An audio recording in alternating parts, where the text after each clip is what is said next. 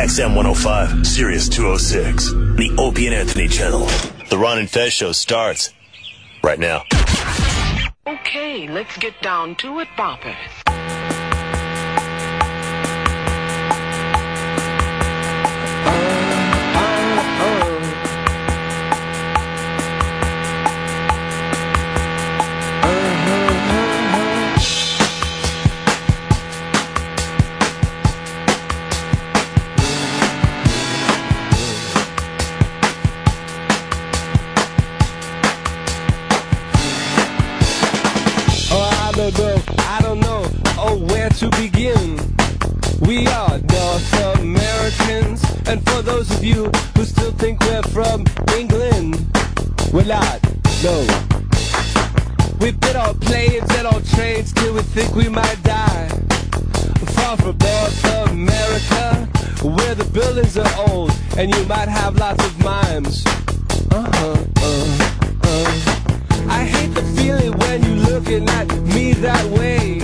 Buddies. Cause we're North It's the Ron and Fez show but if we act all shy, on a Thursday.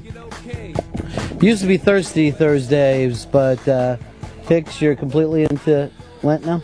I am a sober man. Hmm. I've been sober for two weeks now, or just coming up on two weeks. How you liking it? Everything seems to take a long time to get by, and Yeah, that's a problem. That's one of the things I forgot to warn you about. Is like when you're not drinking, waiting uh, takes forever. It's already been two weeks since Ash Wednesday. No, it was like three days ago. What are you talking That's about? one of your What the fuck? That's one of your problems. Um, you know, uh, it's a very strange day. Of course, uh, Owen had talked about the Andrew Breitbart uh, news uh, of him passing away suddenly at age 43. Uh, I have, that's bizarre. I saw a guy uh, collapse in the lobby on the way in here today. I feel like I'm in a movie. Uh, and to bring that up, Fez is at the hospital right now. I got up this morning, and he had left me a thing from three hours before that said, "Are you awake?" when I see something like that, I'm like, I know we have a system of call me, wake me up, or go to the hospital. So he's having some chest pains. He's over there now, but I, you know, and, and he they already checked him in. They're running the test on him. Uh, that's the last I heard. The bad thing is that it's always tough to reach him there yeah, because you get in the center of these hospitals and uh, you can't use your cell phone. yeah, nothing, nothing's going to be working there except the equipment. What do they do? They have like lead based um, walls? How do they do that? Uh, well, a lot of times they just make you turn your shit off, but even if your shit was on, it wouldn't be working because of all like the radiation gear and just all the, the massive amount of electronics they have, and that that just is condensed in a small place. Well, we'll get you an update on him uh, as soon as we uh, as soon as we have it. But I know that he got there okay, and once they hook him up to stuff, I mean, there couldn't be a better place that you could be. Yeah, I mean the, the machines are. Now the weird thing is, he said to me, "I'm going to go to this one hospital," and I'm like, thinking, "Well, you used to go to the other hospital and you say anything." Because I let him, you know, always go where he feels most comfortable. But I'm like, I know that the other hospital we heard from Steve Blatter is better. Yeah, And Steve was like, no, don't go to that hospital, go to this hospital. He's back going to the one that Steve told him not to. Oh Jesus. Then I remember his dad died at the other hospital, so he's oh, oh, done with that. He will not. He uh, here's the thing. Even as a gambler, he believes in streaks, in trends, and he's blowing off the place that I definitely know has better cardiac care. now, here's the other weird thing about Fez, though. I can honestly tell you, in the last five years, this week has been his least stress free. I mean, he's just been completely a different guy since his announcement. He's coming in the morning, seemingly and in actuality feeling good. Right. and then, like, I talk to him at night sometimes, like, we're regular people. Like, I'm not discussing his, you know, worries or problems or anything. Like, he's like, uh, oh, here's a little piece of gossip for you. You know, what I mean, just like you know, a regular Fez guy. So I don't know why. You know, I don't know how much the stress plays into it and all, but I'm glad that you know uh, he went over there. At least nothing happened in a three hour span. And he's there. and It just drives me nuts that he goes, Well, I know you had a lot of interviews today. Like, who cares? That's the last thing that we worry about. Fuck it and suck it. Um, House of Lies is on TV now, part of the big Sunday night Showtime uh, stuff. And uh, Don Cheadle is here to talk about that. I know the show just got picked up again, right? Yeah, for second season. Um, fantastic. Because I love my Sunday night shows. Best night of television. It is, isn't it? Without a doubt. You got Eastbound. You got all the Showtime shows. You got Shameless. It's awesome. Uh, let's bring in Mr. Don Cheadle.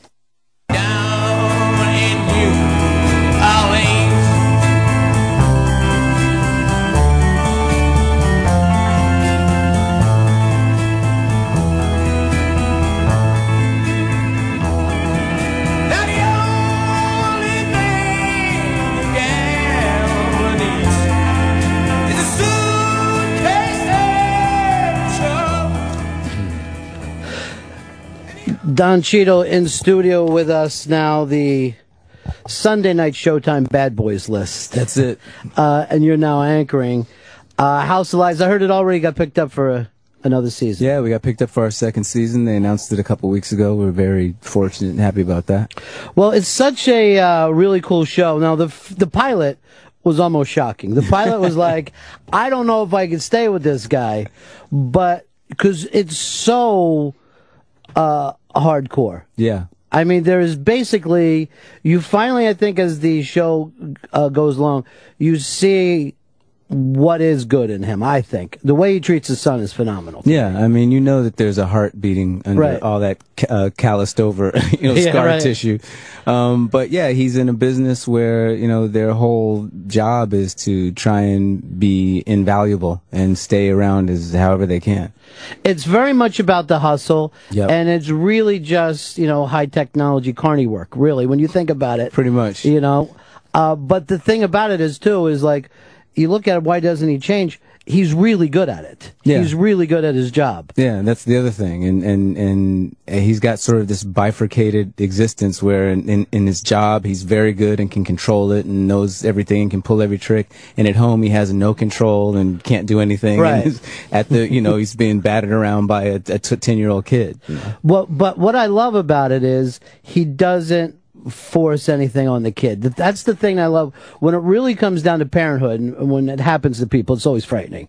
But all you can really do is kind of put that person's wants and needs above yours. Yeah, support them and try to you know see what they are, and you know, and I and I, I like somebody was talking about the word education and how we have it such such a backwards sort of a concept of what it is, and you know, the real root of that word is to educe, and that's to pull out of, not stuff into. That's interesting. And that's kind of what it really should be: is uh, who are you, and let me try to help support who you are, as opposed to trying to make you in my image. you know? Well, the the great thing too about little kids is that they are so less fucked up than adults. Yeah. And then we go, "Oh Jesus, let me help you." Let me help you get fucked up. Yeah. right. Let me really I'm going to I'm to say this is for defensive, but really it's just going to make it a tighter and tighter box. Yeah. And the weird thing is he doesn't do that with the kid. I mean, he he keeps the kid wide open. Yeah, I think, and it's it's also a tribute to his his father, who's you know Glynn Turman plays in the show, and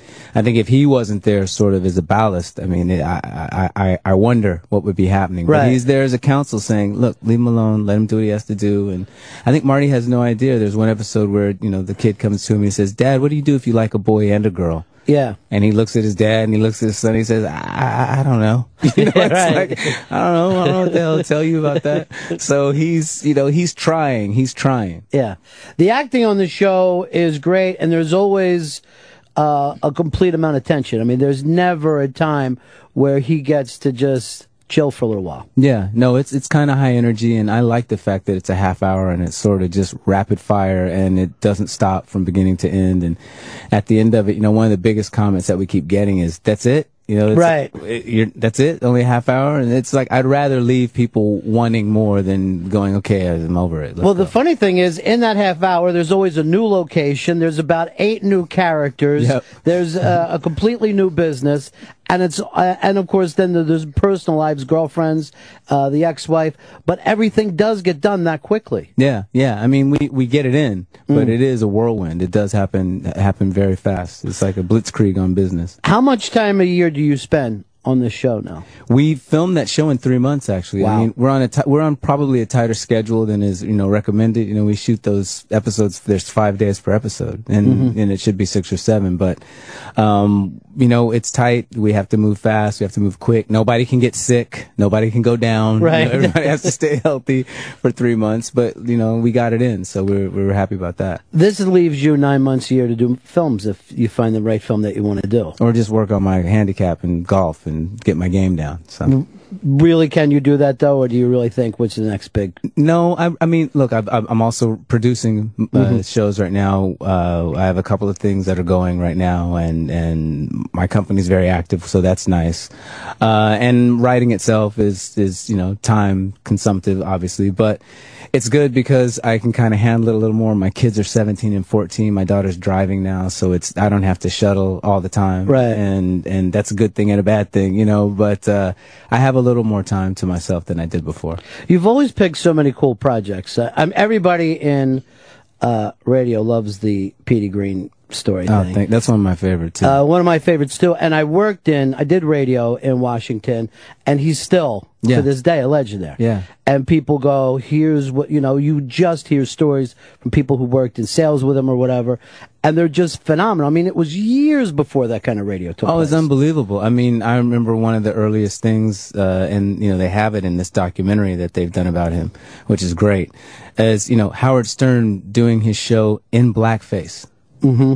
Now you couldn't do that Right. today. I mean, you would be, you couldn't get away with it. The things that he was getting away with in the '60s, and the Right. '70s, you just couldn't do it right now. So it's amazing that he was such a pioneer, and the the the doors that he broke open. Robin Gibbons was on his show, or not Robin Gibbons. I mean. Uh, Howard's guy, or Howard's chick, Robert Robin Quivers, is that Quivers, yeah. name? yeah.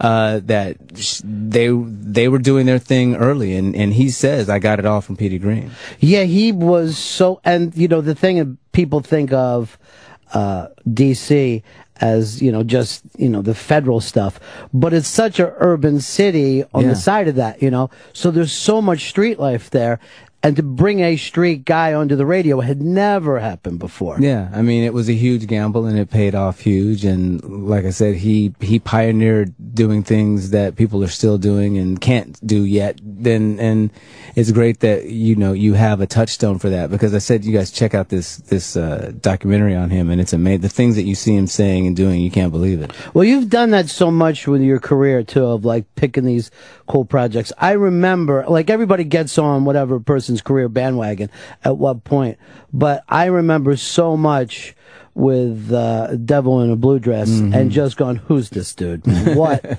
the fuck is going on right now?"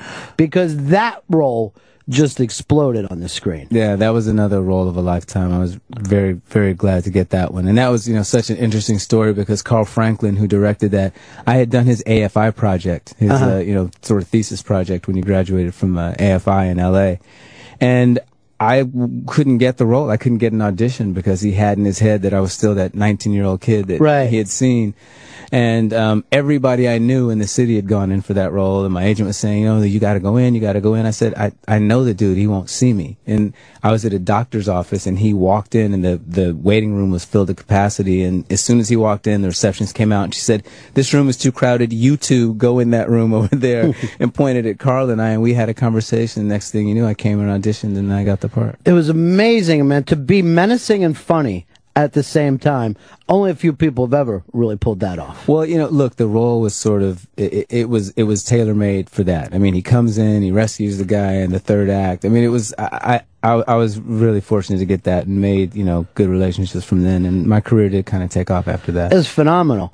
Uh, and from what I understand, we're still thinking about the Miles movie, right? oh, never not thinking about it. Uh, which, you know, to live in this country and know what Miles Davis has meant to music, and to even have this a struggle to get made is phenomenal to me. Well, you know, it's the, the, the movie business has seriously changed in the last several years. I mean, the world changed, right? I mean, we went through this economic crash that touched every aspect of any, you know, uh, financial entity that's on the, on the face of the planet. And, you know, movies were already leaning toward being a lot more corporate. And, you know, there's just, just a piece of a portfolio. And, uh, so it's harder and harder for the studios to try and make films that don't hit the broadest audience Right. conceivable. That's why you see seven sequels and green screen and these tentpole summer movies that they're going to spend all their money on, and these smaller movies kind of go by the wayside. And a lot of that, that uh, you know, uh, the venture capitalist money and, and these hedge funds that were you know paying for all these smaller movies have kind of dried up, and people are kind of you know circling the the, the wagons. So it's hard to it's a, it's a hustle to get these things made now you know, conversely, when you do get them made and everybody's there, and it's it's a great experience because everyone really feels like they're in the bunker and making this thing together, and we're going to get the movie off. I'm I'm confident that it's going to happen. Now everything is ready to go as soon as somebody signs off on it. You've got everything ready. And and look, we have a couple of offers now. We're just playing the dance of trying to get the the script, the budget that we have to to fit the movie that we still want to make. You know, because we can't make it for just anything. We do have a number that we need to hit. Uh, but you- look, when it's rare to get a real offer, so we're trying to make it work. So we're gonna fit it in. Hopefully, we'll be doing it in 2013. Is it an arc of a lifetime script? No, it's not a biopic. It's not a cradle to grave kind of a movie. Yeah. It's really, uh, it takes place over three days of his life, uh, at the period of time where he wasn't actually making music. Yeah, There was like what six years or yeah, so? five years. Five, Five, years. He was quiet. Yeah. Yeah. And it takes place during that period. Uh, but this is the guy who basically changed m- music in America Five over times. Yeah. Yeah. Easily, you know. Yeah. Every time they turn around, a new album came out, and there's so many people that after the fact kind of looked at his career. You know, people in pop like you know David Bowie or something Yeah. would look and go, "I don't have to be the same guy every Right. time I come out." Yeah, reinvent yourself every time. He was, and that's really what's interesting about the take we're taking on the film too, is that, you know, he was an artist. You Right. know, people would say jazz musician and he would immediately, you know, shut him down and go, I don't, I'm not a jazz musician. I play, I, I play social music. I'm, an, I'm an artist. And he really was the canvas that he painted on. Yeah. You know, he re, he changed himself five or six times and, people would say it was a sellout, but that's kind of not being a sellout, you know, staying in your sort of sweet spot and trying to completely, uh, uh, you know, wring that out for all it's worth. That's, that's kind of where most artists are. They never leave their comfort zone. As soon as he felt comfortable, he was on to the next Yeah, he was done with it. done with it. And like even when you say an artist, even his visual arts, have you ever looked at any of paintings. stuff? Phenomenal. Yeah. Phenomenal. And even the way he dressed and carried himself and the way he talked about things. All of it. Anytime that you can read or listen to an interview with him, you're like, what the hell level was he on? man? Yeah, he's really thinking in different ways, and you you hear it in his music. You know, you listen to Bitches Brew or any of those albums that you know circling the round, where he's just got musicians and they're searching. I mean, who Right. shows you the search? Right. People figure it out and then show you the polished, you know, product. He was like, no, I'm going to take you into the process. I'm going to show you how we stab around and kind of, we don't know. And oh, we find a three minutes of brilliance and then it falls apart again. Right. And then, oh, there's another 60 seconds that works. And then, and then this next two minutes is kind of shit. It was trying to figure it out. Who does? Nobody does that. He's like, I'm going to show you how we work. You, you're right. It never happens on stage. Like sometimes you'll see stuff like where stand-up comedians have done that on stage. Like Richard Pryor would do stuff where he would lose the audience, Yep. have this great thing, then lose the audience.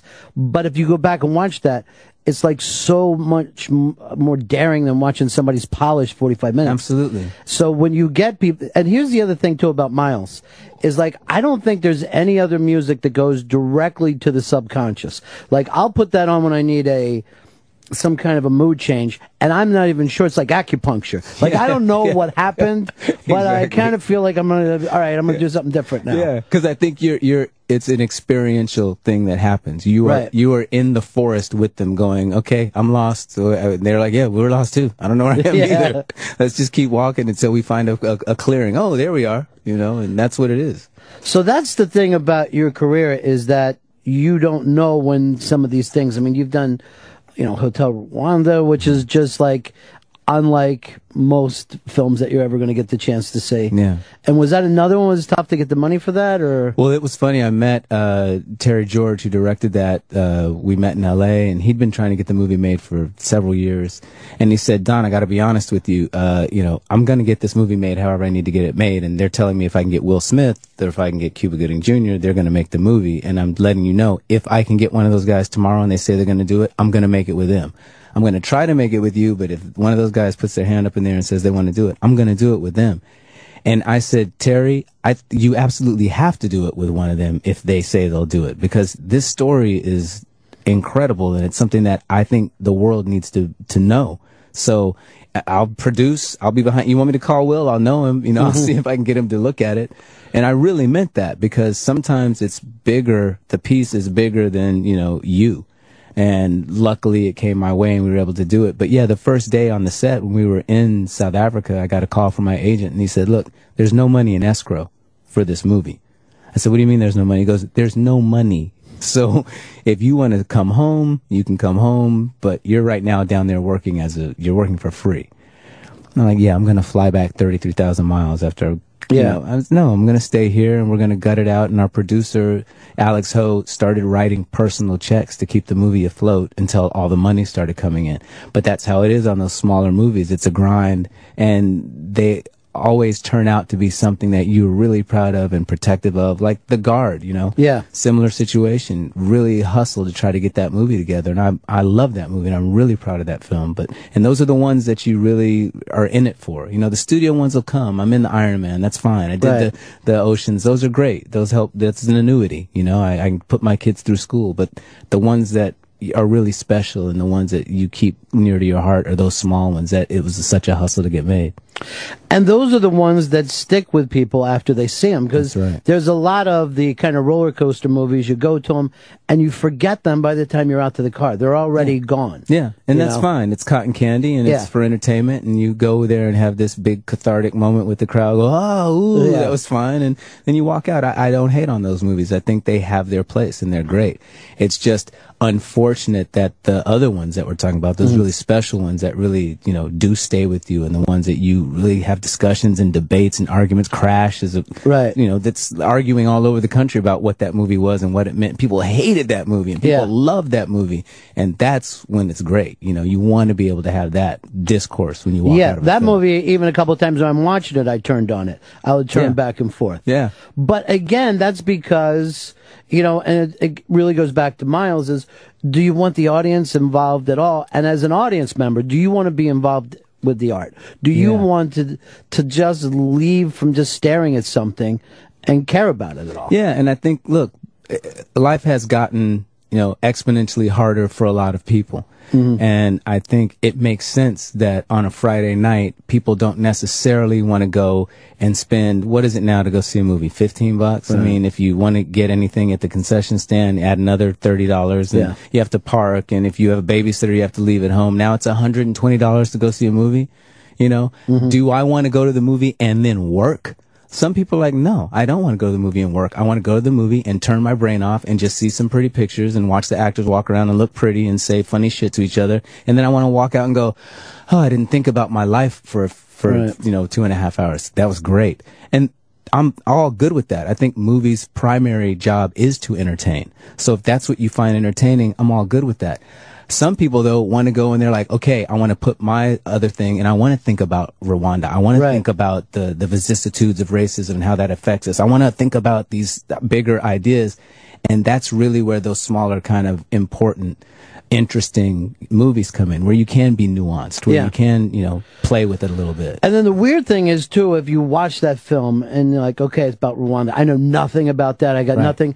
And in no time at all, you're like, well, that's not so different from my life. That's not so different in the way that I handle things. Yeah, this is know? a guy who's basically trying to protect his family, and he doesn't want the hero. He's not Yeah. trying to be, you know. And when you talk to Paul, it was great because Paul was down there while we were filming the movie, and really, that's what you kind of got from him is like, look, I was just trying to live. I was just Yeah. trying to to not get killed, and and it's became a bigger thing. It happened to me. It was thrust upon me. I wasn't out there, you know, raising my hand and going, "I'll protect everybody." He went.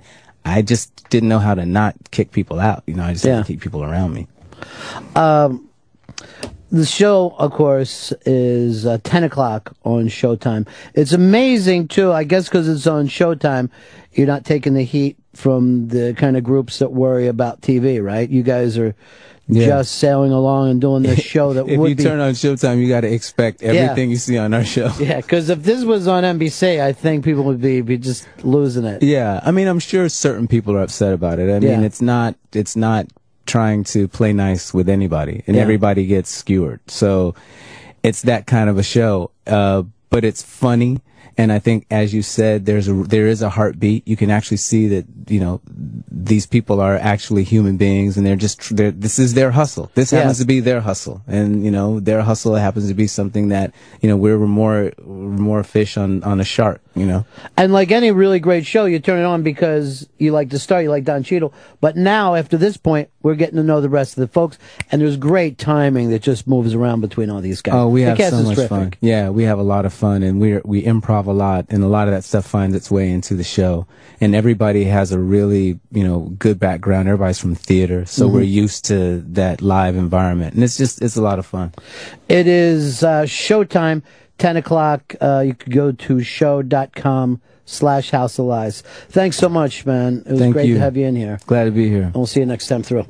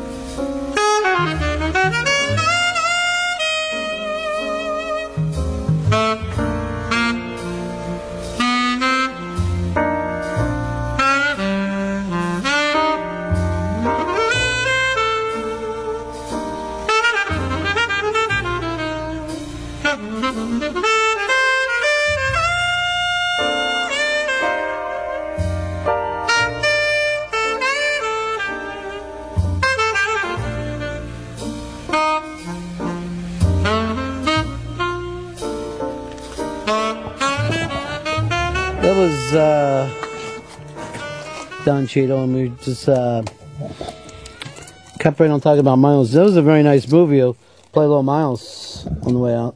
That's right for Mr. Cheadle. He loves the man. Um, all right, it's the Ron and Fez show, 866 Ron Zero Fez, 866 Ron Zero Fez. John, you're on the Ron and Fez show. John, we got you, buddy? Hello. Go ahead. Hey, what's up, man? Uh, I- I'm waiting to hear from Fezzi. Where's he at? Uh, Fezzi is over in the hospital today. Oh man, that's no good. All right, the reason why, John, John, John. All right, because the real reason why I'm calling around, long time listener, I gotta say. But uh, you know, I I've always wanted to ask Ron out, uh, Fez out on a date, always. And uh, you know, I think he's hot, man. I I really do. Yeah, he's that. He's that's what he's known for. Uh, well, as soon as he uh, comes out of all this, I'll I'll let him know about you, John. Boy, this is you know I'm starting to feel like that dad that the boys are starting to hang around. You know, like who who's this guy? So What's what- his intentions? So what do you do? He's four years older than you. I don't care if he has a license. Uh, I don't. I think Fez are going to go in the opposite direction. he. Uh, mm. uh, uh, I did hear during that Fez uh, text, and uh, They went through a couple of things, and now they're going to do that thing where they take some pictures inside, Oh shit. run the catheter up there, Ah. which he's had. It goes in through the leg. He's had it done, boy, four or five times now. I am. One time it was just for nothing. Yeah, one time was for nothing, which I hope this time is for nothing yeah. too. Yeah. Hell yeah. Um, Gunner, you're on the Ron and Fez show. Hey, Guy, uh, Ronnie. I just wanted to say thank you. Uh, another tremendous interview. Um, great job. And I just wanted to, that's one of the main reasons I listen every day. Just I, to I say appreciate it. Uh, the Miles movie, I really want to see get done. People have no idea just how uh, brilliant Miles uh, Davis is. Just and Cheadle is perfect to play him. Perfect to play him. I mean, like physically perfect to play him. And I know, like he's been like playing trumpet for a couple of years, just Just to get it yeah, down. just to be ready for this whole thing. Shit. Uh, Andrew, you're on the Ron and Fez show. Hey, Ronnie, I just want to say, you know, I heard two different um, interviews of Don Cheadle, man. That's a great interview you just did, man. I appreciate that. Oh, thank you very much. I appreciate it too. Um, he's a really, really interesting guy. Uh, Duke, you're on the Ron and Fez show. Good story, Uncle Ron. Uh, back in 2001, I was in Florida at the Islands of Adventure. It had just opened up, and uh, it's a huge hotel at uh, Orlando. And it, I ran into Don Cheadle eating breakfast, and we were pretty much the only ones in the hotel. And I saw him the whole week. There was nobody down there. It was just before September 11th. It was quite weird. Coolest guy ever. You don't think there's a tie-in between that and September 11th? That's not what you're saying here, are you? Nah, nah. Um, one of the things, you know, I was saying about Fez having to go through this again when he was at at his. I'm going to go seven years. I haven't seen him this stress free as he's been, and he said the only thing that's been bothering him a little bit is like Zito still is picking at him, and after he said he wasn't. So I guess you said something to him yesterday. Uh, like off the air or on the air? I, I don't know. I, Uh, I on the air. I guess you gave him like a little, little shot, and he gave you a shot back. Yeah. And he said that's when he's saying here, that's when he felt something tinge. Oh, what? Seriously, he's bl- he's blaming this on me. No, you're not, now you're pissed at him, the Yeah, guy that's fucking I- in hospital. I don't think- Well, fuck you, Zito. Jesus Christ. I don't think this is my fault. Of course you don't, you prick. No, you're mad at him for Yeah. it. Now I'm mad, Zito. What the fuck? How can we blame this on me? How can this possibly be my fault? Ron's got the fucking text. All right, Joe. ob- obviously I feel terrible. From Fez, the guy who's in the hospital, the guy with the fucking heart problem. I feel terrible, but I don't think it's. You don't feel terrible. Well, because I don't think it's my fault. Of course, motherfucker. You think it is his fault? I'm just saying, if the guy who's sick thinks thinks there's a reason as to what that is, and it's Zito, then I'm gonna fucking take the guy who's sick side. Words don't cause heart problems. Um, Stress does. it does. Stress does. What the fuck? Stress causes it. And you did say that. well, You know what? We should just uh, move on from here. I don't want to get caught up in it. Maybe his doctor will say it's something else besides the constant little nipping and shoves that he gets from you. Um, Try to go easier. Yeah. let's go over here to Shane. Shane, you're on Ron Fez. Hey, Ronnie B, I got two questions for you, man. Uh, Cheadle mentioned two albums of his, Bitches Brew, and the other? Do you remember? Um, let me try to think. I don't know whether we had it. Did he? Was it around about midnight, or what, which one was it? It was Bitches Brew and hold on, I'm looking up the discography. So what are you saying that you're interested in in Miles Davis? I love his music. I'm just not. Uh, he's got so much, so much work. I just don't know where to start as far as. You Have you have you listened to Kind of Blue? Uh, no, sir, I haven't. That's a good spot. Of course, Birth of the Cool or Sketches of, of Spain. Um, trying to think. The Jack Johnson is pretty cool.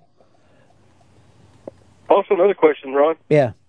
Um, was Cheadle like the waiter in the movie Roadside Prophets with John Doe from X? Uh, I don't know.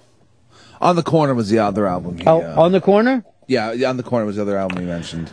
Um, Okay. so I don't know about that other film. Thanks, man. Great. Appreciate you. Peace. Um, it is the Ron and Fez show. Let's go over here to uh, Ryan. Ryan, Coney Island. You're on Fez.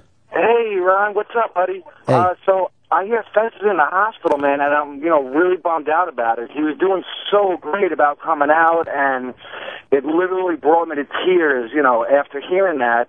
And now that I hear that he's in the hospital, is there any way that I could, you know, show my support, send flowers? No. Uh, I don't know, a telegram, something? No, I think uh, you know what they, you know this is one of those things that maybe he'll be out as soon as they're done the test. He just if something comes up like this, and I've discussed it with him a lot of times, go get the test done, and uh, he gets the catheter put in him.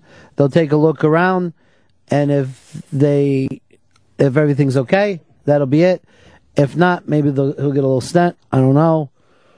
Well, we'll see. It's basically just waiting on that, just to see what the doctor's going to say. They're the ones in control. But uh, by the time you got you know flowers there, hopefully they're out. You know, hopefully it'll already be done. Yeah. Uh, Anthony, you're on Ron and Fez. Anthony, once, twice. Ronnie B. Ronnie B. Sorry Yeah. about that. Uh, I I got a kind of a two-part question. Um, Don Cheadle, uh, where where do you rank him uh, in the sense of like a guy like a Will Smith or a Leonardo DiCaprio, where you're watching a movie and you're almost pulled out of the movie because because of such how big a stars they are, and going along with that, you know, how does that affect you when you watch a movie? Do you do you does it put you any bias against a movie like that? First of all, I, I no. I think if somebody's a good actor, you end up falling into it. I mean, when you walk in there, you're going to see them as the actor. But then if the movie's working, um, you know, you just fall for this deal. Right. Um, but like I said, he's not really, you know, one of those bigger than life guys. Have you ever seen Devil in a Blue Dress? Yes, yes. That movie. film, of course, belonged to Denzel. That was Denzel's film, and yet it really was one of those things where it was like a stealing role. That Right. after you came out of there, and I remember I didn't even know his name. And I'm like, I don't know who that fucking mouse is, but y- you know, and the fact that. You know, is that a flathead type character, like the guy that you're like, what are you doing here? But then he'll be the only guy that's going to be there for you yeah, when fuck the shit really hits the fan. That's the beauty of friendship. Like you never know who the fuck are like Who's those gonna real- show up? Right, right. There are some guys you're like, you know, I know everybody doesn't want him at the wedding. I know he's going to say something bad to everybody. But when I got get get rid of the body, he's going to fucking be there, not you. I know this fucking guy, and then you'll you'll be there for him. Um, here's Hard Rock Johnny. You're on Ron Fez. How you doing, pal? Good, buddy. How are you? Yeah. I thought that was a great interview. I, I love Cheadle. I, I, I can't not watch any of the Ocean's movies when they're on. Right. I don't know why, and I get in trouble all the time for my wife. She's like, I'm not watching this again. But I love those, and obviously, you know, in some of these other movies he was in, like Traffic and stuff like that, he's just great. Great, one of those kind of character guys that's there. And uh, if Zito, if you had anything to do with Fez's heart issue, there's gonna be some repercussions. I don't think I did, Johnny. It seems like you might have. You do. The fact that you are so sure of it, Yeah. instead of just saying, "Oh my God, I hope I'm not playing a part of this," because I think about that every time. I'm like, "Is this job too much for Fez?" God. And yet, here's the weird thing: is this is one of the few times where I'm like, people don't even get this. He was so happy about just being noticed for the Daily News yesterday. I haven't seen You know? him happy consistently. Free. like literally proud of himself. And you're hearing from people down the hall that, you know, he's keeping his head up. He's going to have his way to talk to people because normally around here he does it. You know, he gets all zitoed down about himself or he feels like he's been Mm-hmm. Oh, God, so fucking bad that he doesn't want to deal with it anymore. And just that, you know, put the zitoness away for a couple minutes and just fucking spread his wings and fly. to be clear of the Zito. Right. Oh, I didn't know that. Zito free. What do you mean, Mark Zito? Yeah. Johnny, let me ask you this. Would you kill Zito if you had to?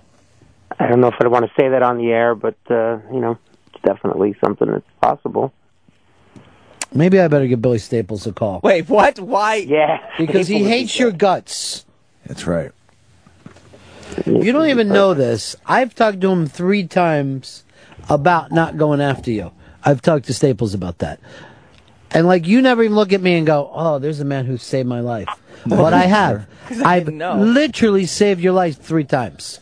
He wouldn't care even if he did know. I would care. I don't want Billy Staples to come after me. See, you know, you don't even get it that Ronnie's a hero because he saved your life three times. He's a hero three times over. The weird thing about it is I hate to use the word hero, but I can't think of another word that fits better. First it was cell phone, giving it back, and now. Oh yeah, I forgot about that. Cell phone. Yeah, that's right. Yeah, give that guy's cell phone back after you found the cat. All right, Johnny, what are you doing today? Yeah, just working. Nothing exciting. What's happening in the world of rock and roll pants? Nothing really. I just I got some exciting rock and roll shirts today that came in. That was exciting. Some Anthrax shirts that were signed by. Oh the my band. God, no! That Have. Anthrax No, no, no, not that. No, no, no. Speaking of Staples, yes, Oh. no, not the band Anthrax. Not oh, like thank you know, God! I was so nervous. No, no, I didn't have to put a mask on or anything. It was, uh, but uh, that was exciting. So I had today was rock and roll shirt day. They, they didn't have any famous pants for me. All right, buddy. All right, boys. Peace. Or boy. See ya.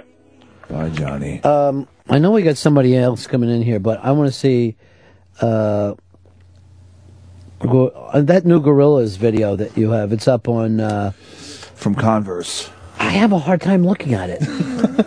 The characters of the Gorillaz are creepy looking. It's creepy. It's almost like we lost an interstellar war. I'm very weirded out by that. Uh, that's up on the iBang today. Make sure you get over there. And um, coming soon, Where's Waldo is also worth seeing. That movie's going to be so fucking kick ass. I didn't think Where's, Where's Waldo could make a fun action movie, but it definitely is going to work that way. Uh, John, you're on Ron Fez show. Hey, Ron, what's up, buddy? Hey. Hey, listen, I got some marital problems, man, and uh, I've been listening to you for a while, and I think you're the best man to answer some questions. I'm up to my wits end with this woman. I try beating her every night. I keep her in her cage when she doesn't listen to me, but still, she just doesn't uh, obey. But it definitely is going to work that way. Uh, John, I can't talk to a person like that. Oh my god. I just really get annoyed. I don't know why anybody who would even think that way feels like he has any anything in common with me. I mean, do I give off that vibe? No, you don't. I don't know why you'd be the best man to ask these things. It seems like you know that's what he's picking up on. I can't sit around and even think about it. Well, that guy's so crazy that nothing. He doesn't pick up on anything. Let me tell you, sir, if you're having girl problems, I feel bad for you, son, because I got 99 problems and a bitch ain't one. I ought to do something with that. I just love the way that uh, fucking rolled off there. Uh, Darren, Kentucky, you're on the Ron and Fez show. Hey, Ronnie, yeah, did you see the USA beat Italy yesterday? Oddly enough, I did not. Um, that was, a, you know, it's the first time we beat them in 82 years. we've never beat him before. But I Never gotta- beat them before. I saw the goal after the fact. I'm very, very happy. I'm very, very excited. The new coach is really working out. And I honestly think the next World Cup, we finish in the top 80. I believe this is going to happen. Or the top 100. It's something to aim for. No, I'm going to say it now. We will win the World Cup one day. One day. Yeah. Um, Bob, Texas, you're on Fez. Ronnie? Yeah. Hey, uh, I was just curious. Is Zito and like like uh, Sam Roberts are they placed by the company because they both fucking suck ass? Yeah, they are. Well, I- you were actually brought in as a narc originally, wasn't that your job description? Narcotics, undercover narcotics officer. Mark the Narc Zito. I don't think that was the even case. Think I should have known that he's narc Zito. Mm-hmm. Okay, I don't think that was the my job description at all. What was the thing that Covino and Rich they call it the Mark Zito what? I think the Mark Zito curve. The Mark Zito curve, which they believe everyone will hate Zito before they like him. And I haven't gotten to the like part yet. I'm still like, where am I on the curve? I'm on the When is that going to happen? I'm on the hate straightaway right now. Yeah. Just- I don't say anything. But oh, especially after this shit with fucking Fez earlier today. I, I didn't even know about that. They, they're fucking unbelievable. Did you call him and bother him in the middle of the night? Uh, no, no, I didn't. I think he prank calls him sometimes. Just starts, just rings for a couple hours. Fez and I were getting along fine yesterday. I thought I didn't know there was a You made him yell back, and he said something about your mouth or your teeth or something. Remember? Yeah, something. But yeah. you said when he told the secret, you were going to stop nipping at his heels. You've said that. I don't. When did I say that? You have never said that to me. I want you to s- swear to your Italian Protestant God, because you you don't have a real God to swear to. No, I really, I really don't think I did. I, but That's awful. Scumbag. You know, Jim Jefferies was saying that you're allowed to say scumbag on the TV, like in a political debate in down there, So down like, in Australia. there's a debate going on, and then one fucking candidate calls the other guy scumbag. You're a scumbag. That's awesome. That makes Australia a lot better. What do you call it? Australia. What? I, You made it rhyme with Astoria. Uh, you was like Astoria. Sound like it was Astoria. I wish Story was his own island. Australia Queens.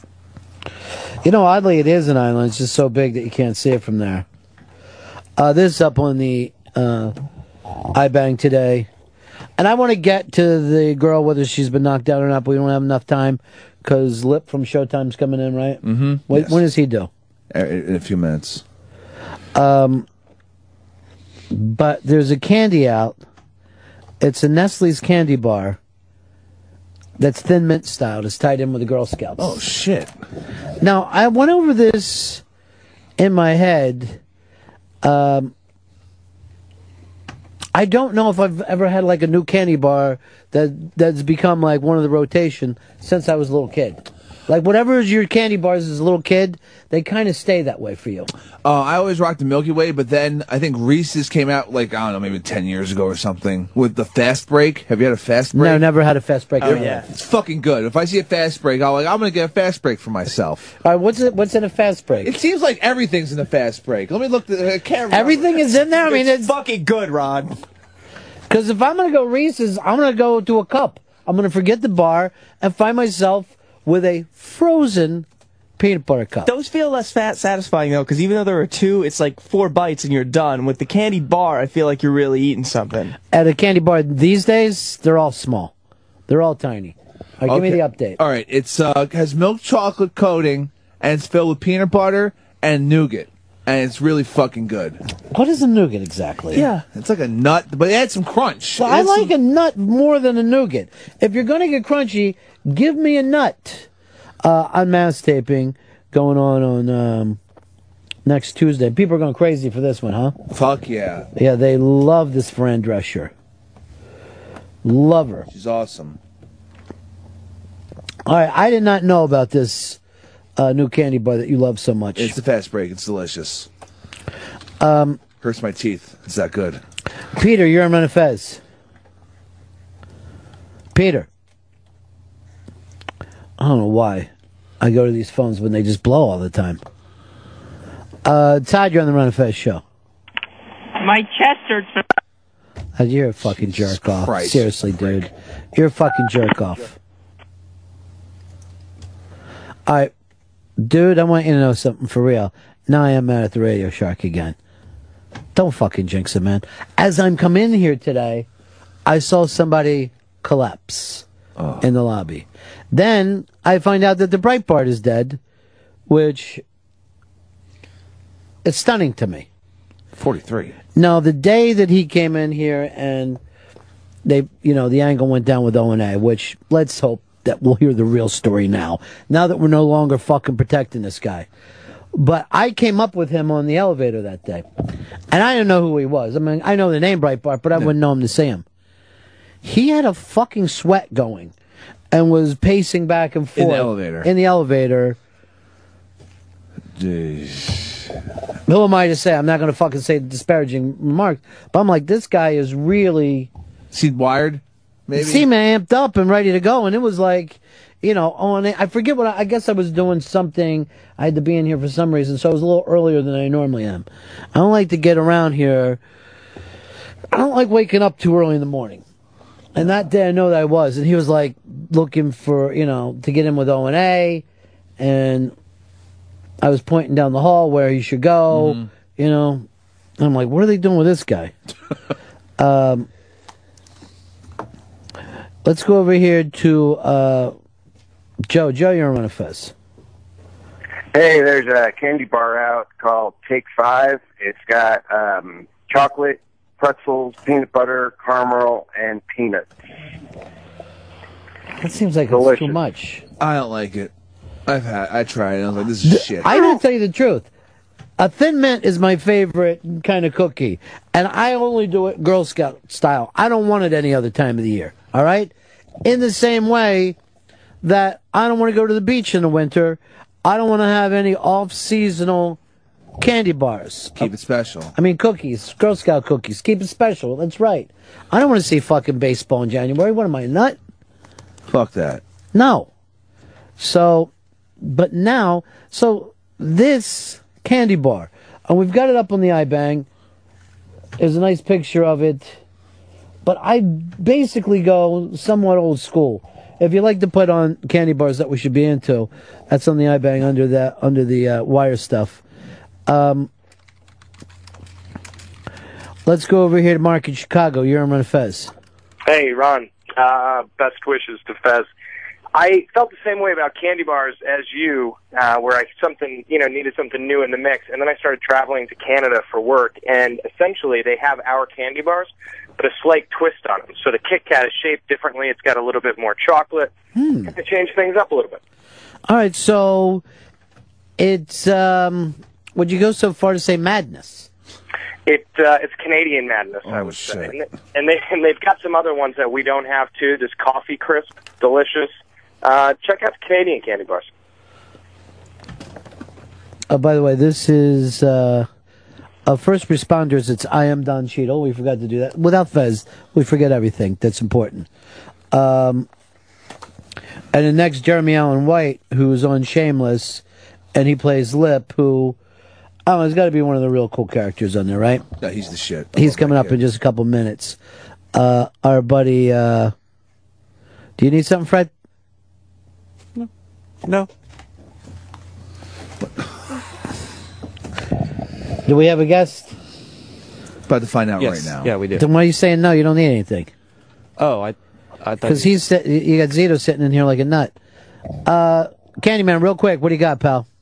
Hey guys, the, the reason for the mint boom is there's com- all our companies have people that will examine sales, especially at Christmas time. And we, we went down that road. I sent you guys some of that creme de menthe bliss, but now they see there's a spike in that sales at Christmas. So they try to make it an everyday item. It'll probably be gone in, in probably six months.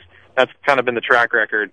Something is good at one point, then they make it their everyday item, and then it goes away. All But, hey Pepper, Yeah. fa- fast break, next box in the fast break. Fuck yeah! All right, I'll destroy myself some more.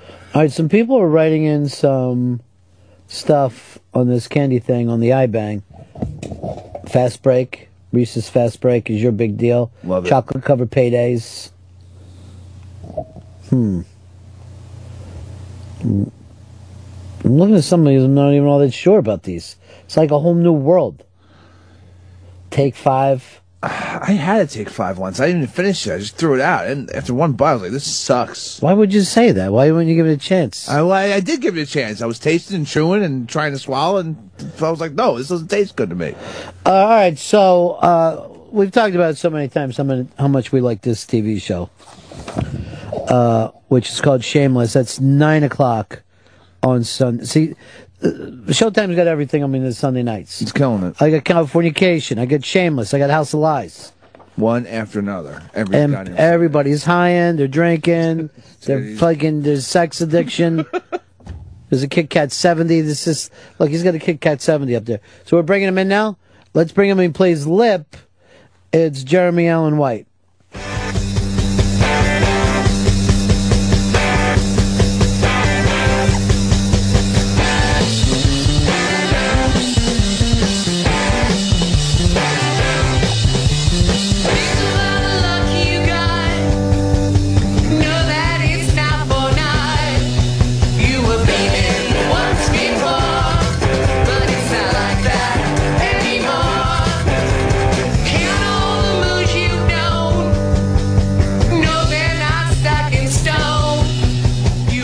You know this song, right, Jeremy? You're familiar with this one? familiar with this yeah. one. Yeah, absolutely. This, I was just, Don Cheadle was just in here a couple minutes Oh, ago. cool. And I was just saying, I don't know what's happened to Sunday nights on Showtime. Yeah. But it's really the Bad Boy Club now. Yeah, it's cool. It really is, one after another. And Shameless is a whole family. Of that is bad off, boys. Yeah, just Yeah. off the. Even the girls are bad boys. Even the girls are bad boys, exactly. Yeah. Uh, odd show for you to be able to jump into. Did you believe it when you first uh, saw the initial pilot stuff? Um, but, but, but after I'd filmed the pilot, Yeah, after like even hearing like when you first read about the pilot, were you like, wait, could this be a TV show? Could this thing Uh, hold up? Yeah, yeah. I mean, I thought it'd be great. You know, I um, I know kind of Showtime and HBO have been eating up these kind of uh, anti-hero sort of Right. uh, shows, and and I think, um, well, Frank, I don't know if you can even call him an anti-hero. He might just be anti. Just But, uh, anti and, and yeah. leave it there. yeah, but um, you know, I think I think people dig watching uh specifically, you know, the Gallagher's because you know they get to live vicariously through them. You know, Yeah. they're getting into all sorts of shit and trouble, but at the same time, you know, they're really great great people they're very um, loyal to each other and and and, and so um, I, I think people really dig um, watching us do what we do Well, every neighborhood has this version of the Gallagher family. There's some family that you're like, they they stole our bike, or if you fight one of them, you're fighting all of them. Right. You know, or what's going on over there? They're leaving the cars out front at on blocks and shit. Yeah, you know, yeah. so that's the great thing about it. I think everybody can relate to what the hell happens at that house. Sure. And it's all like when you look at the Gallagher's, everything's really Frank's fault. Mm-hmm. Or do you even take it back because now we're finding out his childhood was shit too. you know what I, I don't want to cut him that much slack you know i think i think that's that's a little um you know what i'd say is is um you know maybe after our mom left you know our our, our mom Yeah. monica left when we were very young and I think that probably put Frank in some kind of spiral, and, and I think you know, as much as the whole family really doesn't like Frank all that much, he's still there every day. Even if Yeah. he's stealing from them, he's a face they see every day. So, um, speaking personally from Lip's point of view, I mean, I think he has a lot more resentment towards his, you know, mother who bailed on them when they were when they were really young. And yet that doesn't mean that they give Frank a break with it or think we're lucky we have Frank. I mean, he is that he is actually their pain walking around in front of them. They can Yeah. see th- this is the thing that keeps us from being normal. You know, this is the thing that keeps us from being like the other kids at school. Yeah, I mean, I don't know. I think everyone from that neighborhood's probably a little screwed up, no Right. matter no matter what their dad's like. Um, and also, you know, I, I, I'd like to think that the Gallagher kids are um, a product of more more than just their father's kids. Mhm. You know, um, but yeah, no, definitely, Frank has um, has taken its toll on on these kids, and, and their lives could be could be very different. But you know, after saying that, I, I just can't push strongly enough. You know, he still hasn't left, even though he's he's you know fucking with us all the time. Mhm. He um he sticks around, which is is something that is admirable in the strangest way. It's really the only thing that you have to do as a member of a family. If you Yeah. really think about it, is show up. Just don't leave. Yeah. Just don't leave, or when you do leave, have enough people worrying about you, like, where is he? right. I don't know if there's, you know, we always use this term like dysfunctional families. I'm not sure if there's a functional one. I don't know Sure. If just like the Republic itself, that the whole idea for family isn't just set up to fail from the beginning. It's true. I mean, I um I can't tell you how many times I've heard that uh you know the Gallagher family is just like their Right. family and obviously I'm you know I'm sure it's not exactly the same but Yeah. I'm sure there are things that have happened that are very similar to what's happened with their family and there you know there are a lot of families out there and um and uh yeah These these kids are also part of the, uh, and it's the wild thing that I think that the show is perfect right now is because the economic time Yeah. in this country where you got a lot of people that live very very close to the edge. If they're Yeah. not on the edge, they're right there. And these kids, unlike. If you're lucky enough and you're a kid, you're not thinking about money. But Right. the Gallagher kids, money is always a big thing. they're big thinking part of about it. Yeah. yeah, I always thought it was kind of funny that we're uh, playing this show that's kind of showing uh, what a family is like and the economic downfall, but no one can watch it unless they pay an extra forty Yeah, bucks a month to get Showtime. yeah, that's true. Yeah. But everybody has cable.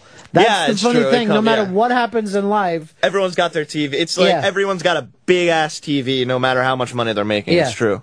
Because you might as well be homeless if you don't have a flat screen. It's the same thing. Right. It's the same exact thing. Now, the difference, though, is Lip is also incredibly smart. There, and Yeah. he's book smart. Yeah. Um, which makes this whole thing even rougher on him, I guess. You know, to be able to know, hey, there are ways out of it. It's one thing when you don't know Mm-hmm. about what happens in the rest of the world. But I figure Lip knows that his life is not supposed to be going this way. Yeah, you know, it's it's something I've been thinking about a lot. You know, I think a lot of people are wondering why Lip doesn't go to college, Right. make a life for himself, you know, that kind of thing. And and um, I don't know. I think that's kind of scary to Lip. You know, I think he's very comfortable in his environment. I think he loves his family, not only his family, but he really he thinks these these working class blue collar people are very very real to him Mhm. and everyone else is they're yuppies, they're bullshit, they're and at the same time I think he's kind of scared. You know, he doesn't know how he'd do if he went he'd probably do very well, Yeah. I think, if he went off to college, but um you know, I I don't know. I I think it's a scary thing leaving the safe place. He feels very safe. Right. He feels very in control, and I feel like Lip out of control isn't a good Lip. Well, he's also needed there. I mean, quite frankly, you know, the guilt thing that could go on leaving these little kids. I mean, there's Sure. little, little kids there, uh, which, uh, and then the other thing about Lip is he is a street kid too. I mean, he's not bookish in the normal way. Mm-hmm. No. He gets in as much shit as anybody else. Yeah, yeah, yeah, absolutely. You know, he's um, I think he he uh, he does very well in school, but I don't, I don't think he tries very hard. You Yeah. know, I think um, he's just naturally gifted. But if he had it his way, he wouldn't be gifted at all. I think, I think um, at the end of the day, Lip just wants to stay in that neighborhood, raise a family, hopefully raise it better than Frank did, and uh, and that would be kind of his dream outcome at the moment. Now, you do the show in LA and you do the show in Chicago. Yeah, we film at Warner Brothers in Burbank in Los Angeles. Um, and we filmed there for about two and a half months or so. Yeah. And then we go to Chicago and we stay in Chicago for about 10 days and we do all our exteriors for episodes 1 through 6. And then we come back to Warner Brothers, do the rest of the season, and then do the rest of the exteriors for the season. So that's got to be confusing to know. I mean, one moment you're in the house and as you're walking outside, really um, weeks have passed. Yeah, it's it's uh yeah, it's it's definitely tough. I mean, what's tougher is you know, we're we're pretty much filming, let's say the first time we go to Chicago, Mhm. we're filming exteriors from 1 through 6, so in a day I could be doing scenes from episodes 1 and then 5 Right. and then 2 and then 6, just going back and forth and you know, a lot of stuff happens on our show and it's hard to kind of keep track of where your character's at, what's happened and all that. Um so yeah, it, it's tough, but uh, but I love filming in Chicago. We, we, we film in a great area um, where the people that live there really love us being there, which is important to me.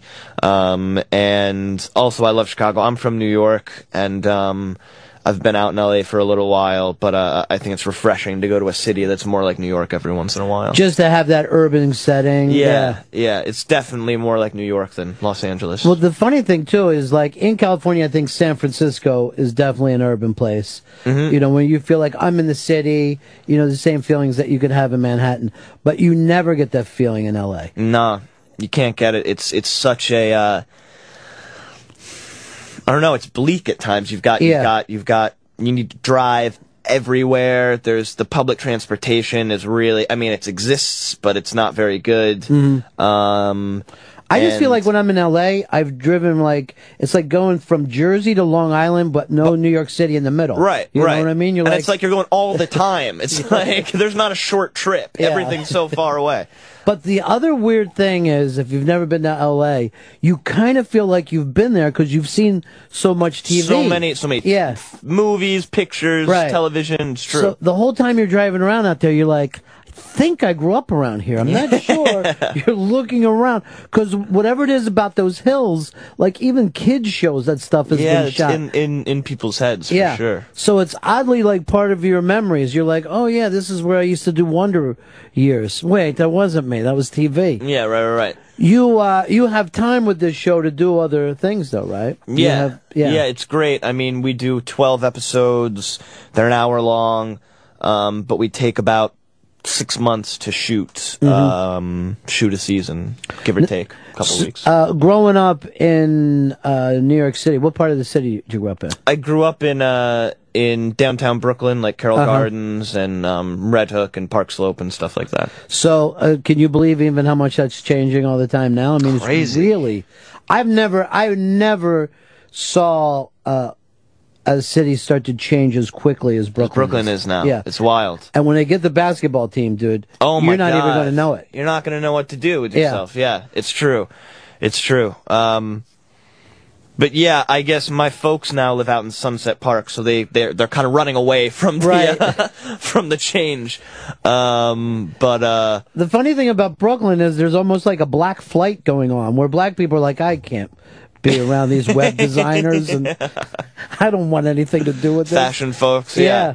But I do love. Um, I lived in Carroll Gardens for like five years with my family, and that's one of my favorite neighborhoods. I What's really the like pizza it there. place uh, that we always get pizza from there? Spumoni Gardens. Oh yeah, Oh, yeah, yeah, yeah. With the upside down pizza or whatever it is, the sauce on the outside. It's, Yeah. it's a great, and it's a, a great place, I guess, for you to grow up. Were you into acting as a little kid?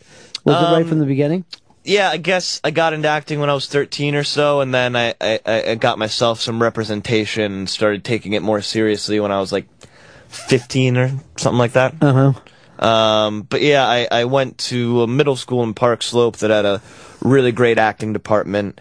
Um, and the drama teacher, um, John McEnany, he would, uh, kind of select a few kids that he thought, you know, could act and, and he would have them go on kind of open cattle calls and stuff like that. And so I got my first job, which was this off, off, off, off Broadway Right. production of this original, um, you know, uh, play called The Present. And then I actually got my first film, um, through an open call too, but it was about two years of auditioning. And by the time I actually got the part, I had representation at that point. Um, but the first time I auditioned for it, it was like huge open call at a school on a Saturday with like 400 kids waiting in line. It was crazy. Yeah, it's really no chance. Yeah. There's no chance at it. Once you get in, though, I guess life changes. That, You know, life now- doesn't even change once you get in. It's you know, always It- it's gonna- always tough. Yeah. Um, but uh, but yeah, I mean, obviously, when you have no representations, no one's sending you out on auditions, you really have to find it yourself. I think that's really tough. Well, this uh, Showtime show is phenomenal. I'm telling you, I've got my Sunday nights now too. Yeah. It is just the uh, the craziest night of uh, TV. Shameless airs Sunday nights, nine o'clock. Check them out at sho.com slash shameless. Uh, thanks so much for stopping in, man. Yeah, thanks for having me. I appreciate I'll it. see you next time through. All right, cool. RZA, the genius. Right. And you're RZA, aka Bobby Digital. Yeah, you know it's hip hop, yo. You know it's hip hop. And you're Bill Murray. Bill Brown, Groundhog Day Ghost busting ass Murray. Who you gonna call? I know, just don't film. Love electricity, shockwave, sensual power on the motherboard, yes. Overload, legendary, heavy glow, sunshine on the road, keep this on. Yes, the lantern burn, burn, at easy. It's the Ron Fez show coming up in just a little bit. We're gonna have Jason Isaacs on. Uh, this is the new hot TV show, Awake. Its premieres tonight at ten o'clock. Could this be? Could this be our new Lost? That's what I'm so. wondering about.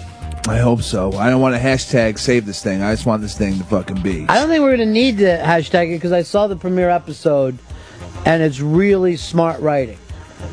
Unlike a lot of those things where they're just making up crazy, and then there are a lot of big special effects. This is very low on the special effects, but very very big on the psychological stuff. You've seen one. right? Have you seen the first one? I saw the first, yeah. And you've seen more Zeets. Yes, I've seen four of them. Why do you see four? How did that happen? Well, there was a. I saw a DVD lying around with with there were two of them online, and then there was a DVD lying around with a couple on them, and I grabbed that and watched that. Why do you jump so far out ahead of the Well, rest of 'cause us? the way I see it, I could, you know, Seem I- smarter? No, but uh, like um, in my head, it's like the same thing. Like if an album leaks by an artist I really like, I'll just listen to it instead of waiting for the release date because in my head it's like, well, I could die and then I'd never get to hear this. So I'd at least Why do you like gotta say it. that on a day like today? Look at him. He's like fucking rubbing it in people's goddamn faces. I saw a man collapse downstairs. Fezzi's in the hospital getting his test, and of course we lost the Breitbart.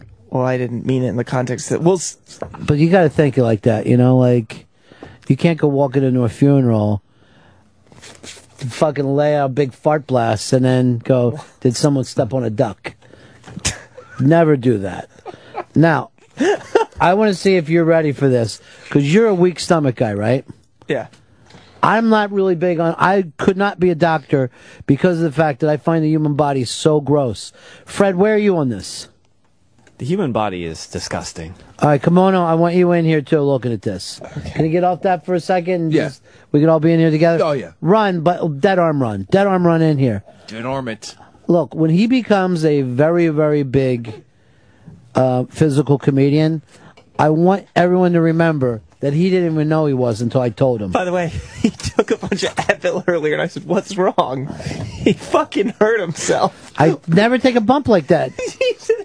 What the- You got to know how to take bumps. Yeah, just scrape my knee a little bit. He It's fell fine. in front of the uh, Sam show, trying to be funny. Um, let's uh, go over here to. No, I'm not going to go to this guy saying he knows how something ends. All right, this is on the iBang. All right. Not weak for safe stomachs. Don't look if you're like us. We're going to see which one of us gives out first. And I'm going to tell you the truth. I don't like to see injuries. No. I don't like injuries. And if I don't even start to hear about injuries, I start to get pains like in my shins. Oh. Like different parts of my body will start and bother me. Now, is it how many? Like, do we each do we tap on every photo, or just whoever can make it through the most photos? Let's just see what we can do photo by photo. All right, we're going to go down to the first one. Okay. Oh, oh God. Oh, it's, it's a split in half finger. Oh, Who's tapping? Who gets the tap?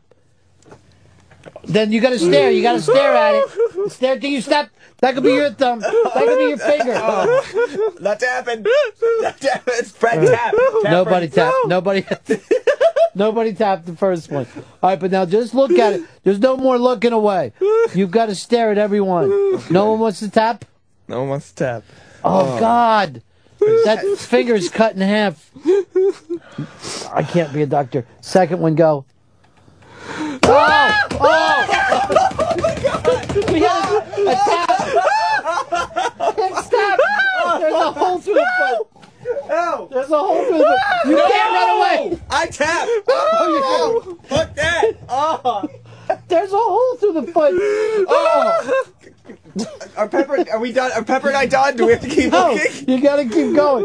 You're just tapping per per foot. That's fucked up. I know. What can even happen to Oh. you? That's to happen. I guess a rat ate through No. it. All right, ready? Let's go down to the next one. Oh God, no! Is that real? Oh, that's not that bad. But is, that's because you can't see the whole part. His Brain head, half should be his there. head's gone. Brain should be there. That's awful. I, I just want to. Let's just look at this one. All right, let's just go back and look at that foot No. one more time. No. See if we do it better. No. No. Oh my You know, god, man. I really want us to cyborg up. I don't want us to have human bodies anymore. No.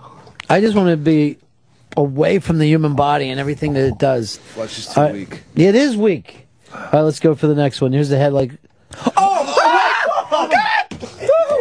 You tapped again? Double tap? This is sickening. What are you doing, Fred? Uh. Explain it. Describe It's it. a guy and he's got two feet, but they're covered in like scab. I don't know. The ah. feet are rotting or something. Ah. And they're split open there at the bottom, and it's This is up on the It's like- iBang. it's awful, awful pictures. crusty blood. Tap if you can make it through. That's real. Disgusting. Go to the next one. Oh, That's fine. well, it's an That's- X-ray. All right, it's an X-ray of a guy with a. I mean, knife it, through it his would have been skull. fucking really scary if I could see his actual head, but That's awful, though. Oh god. Did they act like he lived through that? I don't. All right, let's go to the next this is the one. worst article ever posted. This is fucking horrible. Wait, what the fuck? What is it? What happened? What is that? Did he get scalped by a uh, bear? Oh, God. Oh god. Oh. That what is that? Is that his neck? I guess. It's the back of his head Uh, and neck. He got bear fucking clawed. Oh fuck. Oh, he got bear clawed, dude. Zero just. All right, ready for the next one? yeah. Oh God. Oh. He's got like Darth Maul face or something, but it's scabs and This is so hard. All right, there's my fucking ankles. There's my fucking ankles are giving out on me. Oh God. This It is. starts to get the fucking shit. Does that? Ca- I think that counts as a tap. Yeah, it is. That's a tap. Okay. This is disgusting. All right. Next one. Yeah, this uh, these are the pictures over on the iBang. this one's called Inuit versus Polar Bear. I don't really want to know. I hope he won. Oh! Scalp. That's how people get scalped. She's brave. Oh, look at his back too. What do you- Fuck. It's the same guy. Oh, that's the same dude. Oh. I don't like I couldn't live where polar bears were. Uh, JT, you're on Fez. Hey, Ronnie B, you did it again, dog. You broke the internet. Oh, these pictures shouldn't. You having trouble getting on the iBang? It will not connect. I am unable to establish a connection. Yeah, everybody's slamming it at the same time. I'm sure. People, Uh, stop! You don't want to do this. You don't want to do this. Why wouldn't we? We begged you not to go. Would you go? It doesn't make sense. Masochists. Just be, just be happy, JT. Happy you haven't seen what Fred's seen today. All right, next one. No. Ah! Goo! What happened to him? What the fuck Oh, he is got shot with 45 through his hand. Oh, God. Ew. There's pus and weirdness. Oh God. Ah. Uh, we got the guy from away coming in, so we got to really pick up. Okay. Oh! Oh! Oh! No! I'm really sick. I'm losing on that one. You can see bones. That's fucking awful. You can see bones. That's why you don't hold a firecracker too long. Bones without I always flesh. say to people, if you get light the firecracker, then throw it. Don't fucking hold on to it like, oh, this is funny. Oh, I like my fingers. Oh, I Oh, don't. there's a fucking another one on the foot. No. Jesus! Oh, oh fuck! There's digits all Oh, over the fucking stop. place. Let's, let's tap. Just can we not go to Yeah, the top three? tap. We can't. Oh. We'll come back to it. I'm seriously, that's the worst shit I've ever seen in my life. Who fucking co- comes up with such a thing? Like it, those last two Sick wa- make me fuck want doctors. Those last two make me want to go back to a time when I was just looking at pictures of scalpings and stuff. That was fine. You know, the scalping happens very easily. Very fucking, it's very easy to pull that all the way back. And it just peels. And that's why they started doing it. But, um, uh, I was in a car accident and I, like, the forehead just kind of disappeared, right? But there's like, oh, you're so lucky. I'm like, lucky? My fucking forehead is like red flesh here. And they're going, no, normally once you go through the windshield, it just pulls the top of your head off. It's not that easy. I mean, it's not that hard for it to happen. Jesus Christ. That's why the Indians, whoever did it, they, you just do it fast. So they just go around the dead, just ripping them left and right. Just Yeah. Fucking, Uh, it happens to guys all the time when they used to be working on cars, and the fucking shaft would be spinning, and if you had long hair, it would catch it and just pull the whole thing off. And the guy would just be there with his red fucking scalp. He'd be screaming, like, "Oh my god!" And then, like, if a bug came and landed on it, a bug would just like stick to it, stick to his scalp. No, that shouldn't happen.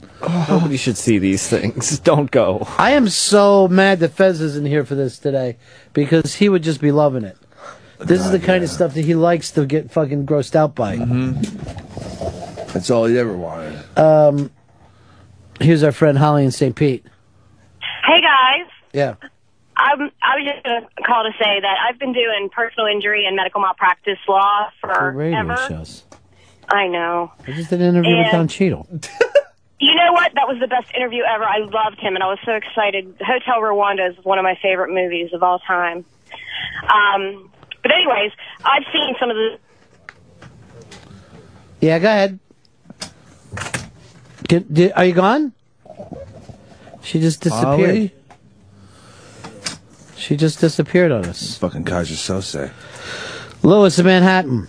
Hey, what's up, guys? Uh, you were talking about that uh, show Awake earlier. Yeah, I was. Um, I've, I've never seen the show, but I have a theory on it. That's the one of the main reasons why I may not watch it is because I think what's going to happen at the end, they're going to pull one of those M. Night Shyamalan type deals, and um, he's actually the one dead. He's the one that didn't survive, and his uh, wife and son are still alive. Yeah, I mean, there's uh, there's a million things that it could be. That's why I think it's smart fucking writing. That's great. It's a great fucking concept. I'm really pulling for alternate universes. I guess that could be. I love to think about alternate universes. I always think like that there's a universe where I never met Hicks.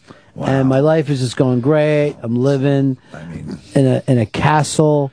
I'm probably a castle. Yeah, I'm the guy who started Facebook because I didn't have Hicks fucking annoying me all the time. so it's like really great there. Shit. And I'm just like fucking just me and my Facebook money. There's this giant gold castle house Just balling out. uh, of love. It's a castle house of love. That sounds really great to live in. I hope the show is like the fast break of TV shows, and it's just every twist all in one. Well, what do you mean fast break? Like the candy bar? Yeah, like a candy bar. Like it's just all the delicious things all in one. Skyler. Skyler. Yeah. What do you got, buddy? Hey man, I was just wondering if you guys would uh would rather be dead than having a hole in your ankle like that. Oh, that just shit is fucking put a bullet in my head. out. I'd rather Dude, be dead than eaten have a fucking Five. slight fever. That ankle hole is one of the most horrifying things I've seen in my fucking entire shitty life. That's just fucking horrifying. We didn't even make it to the end, and I'm looking. I just I'm down looking at uh, at comments. Casa Blumpkin says why. Kendall says looks like a half slice. How's that person still alive? Mulder said totally made it through. Where's my MD license? Also, I'm a chick and I'm more of a dude than Zito. Keep screaming like a little bitch. Hey, this shit's fucking disgusting. Chief writes, "Welcome to the life of an EMT firefighter. F 'em, they never bought me a beer." Um, Gorilla Bob said, uh, "The only one that's really gruesome is the firecracker versus hand. I've seen it repeatedly in Brooklyn in the '80s and '90s." Ugh. It's just fucking chuck meat. Ollie says, "I'm a sick fuck for not flinching." Ugh. Everyone had a problem with a broken leg. I don't even think we made it to that, did No, we? No, we didn't. No, we stopped at the firecracker hand. And this guy says, uh, my son thinks this stuff is cool. And my girl passes out. Uh, here's our friend Holly. Got you back. Hey, Holly. Hey, um, I live in the black hole of cell phones in Pinellas Park. Um, anyways, the grossest things that you could ever see are pressure sores or bed sores on these old people. Oh. They and I see them. That's about all that I do right now is like nursing home abuse because the nursing homes down here are so overfilled with people and it's so gross. And th- that comes from not like flipping people and getting them moving around? Right, they, and especially when they have strokes and stuff like that, they move anyways, and they get them on the on their heels, and it just eats their whole foot away, and then it turns black. And and these nurses, they have to treat this stuff, and it's just disgusting. I've seen ones that the their butts are so oh. worn through that you can see their tailbone because it's like protruding out of their whatever's left in their Ugh. bodies. Getting older And is I- awful. And I get, I'm so used to seeing this stuff that it doesn't even phase me anymore. I had a car accident once where the guy got hit and he got killed and his leg got cut off and he's laying on the autopsy table and then they kind of like put his leg down where it was supposed to be on the table and they just take pictures of him. But, but then when my brother was in a car accident, and I go to the hospital and I knew the emergency room doctor and I was like, take me back. And he takes me back to the emergency room and my brother hit his head off the windshield in the side window and he looked like the elephant man. I passed out. And I'm like, I can look at these things all day and I don't even get sick to my stomach or nothing. I, I'm like, oh man, check this out. And then as soon as I see it live in person, forget it. I'm out like a light. and Um, that's my story. it's just well, everything you're explaining is just awful.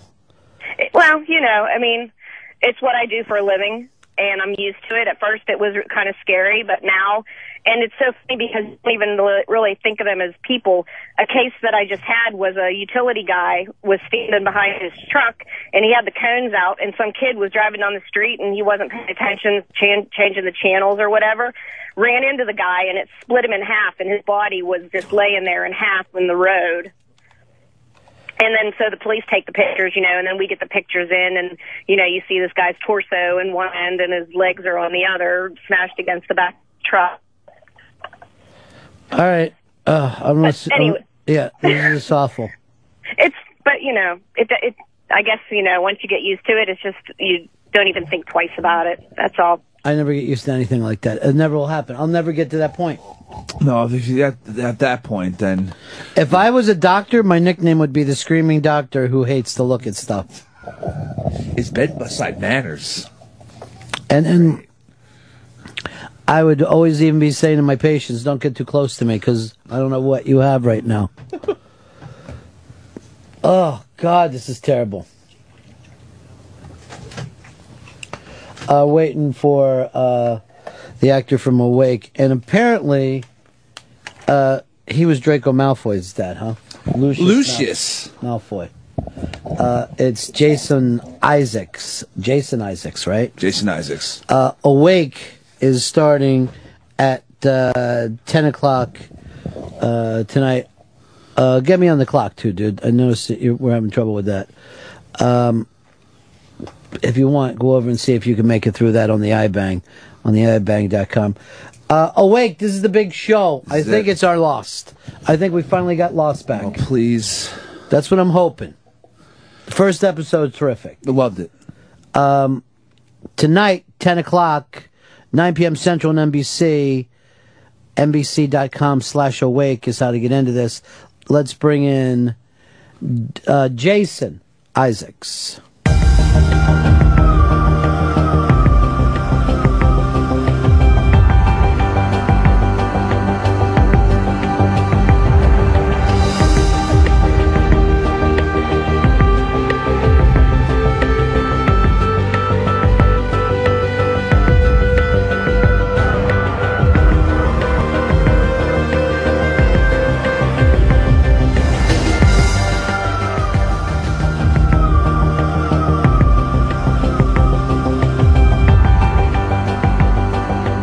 Jason Isaacs is in studio with us.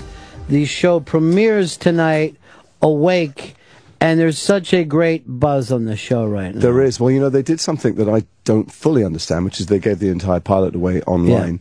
Uh, and so millions of people have already seen it, and uh, they've been going nuts for it. Yeah, people have been saying nice things. Well, there's it's phenomenal writing. It is.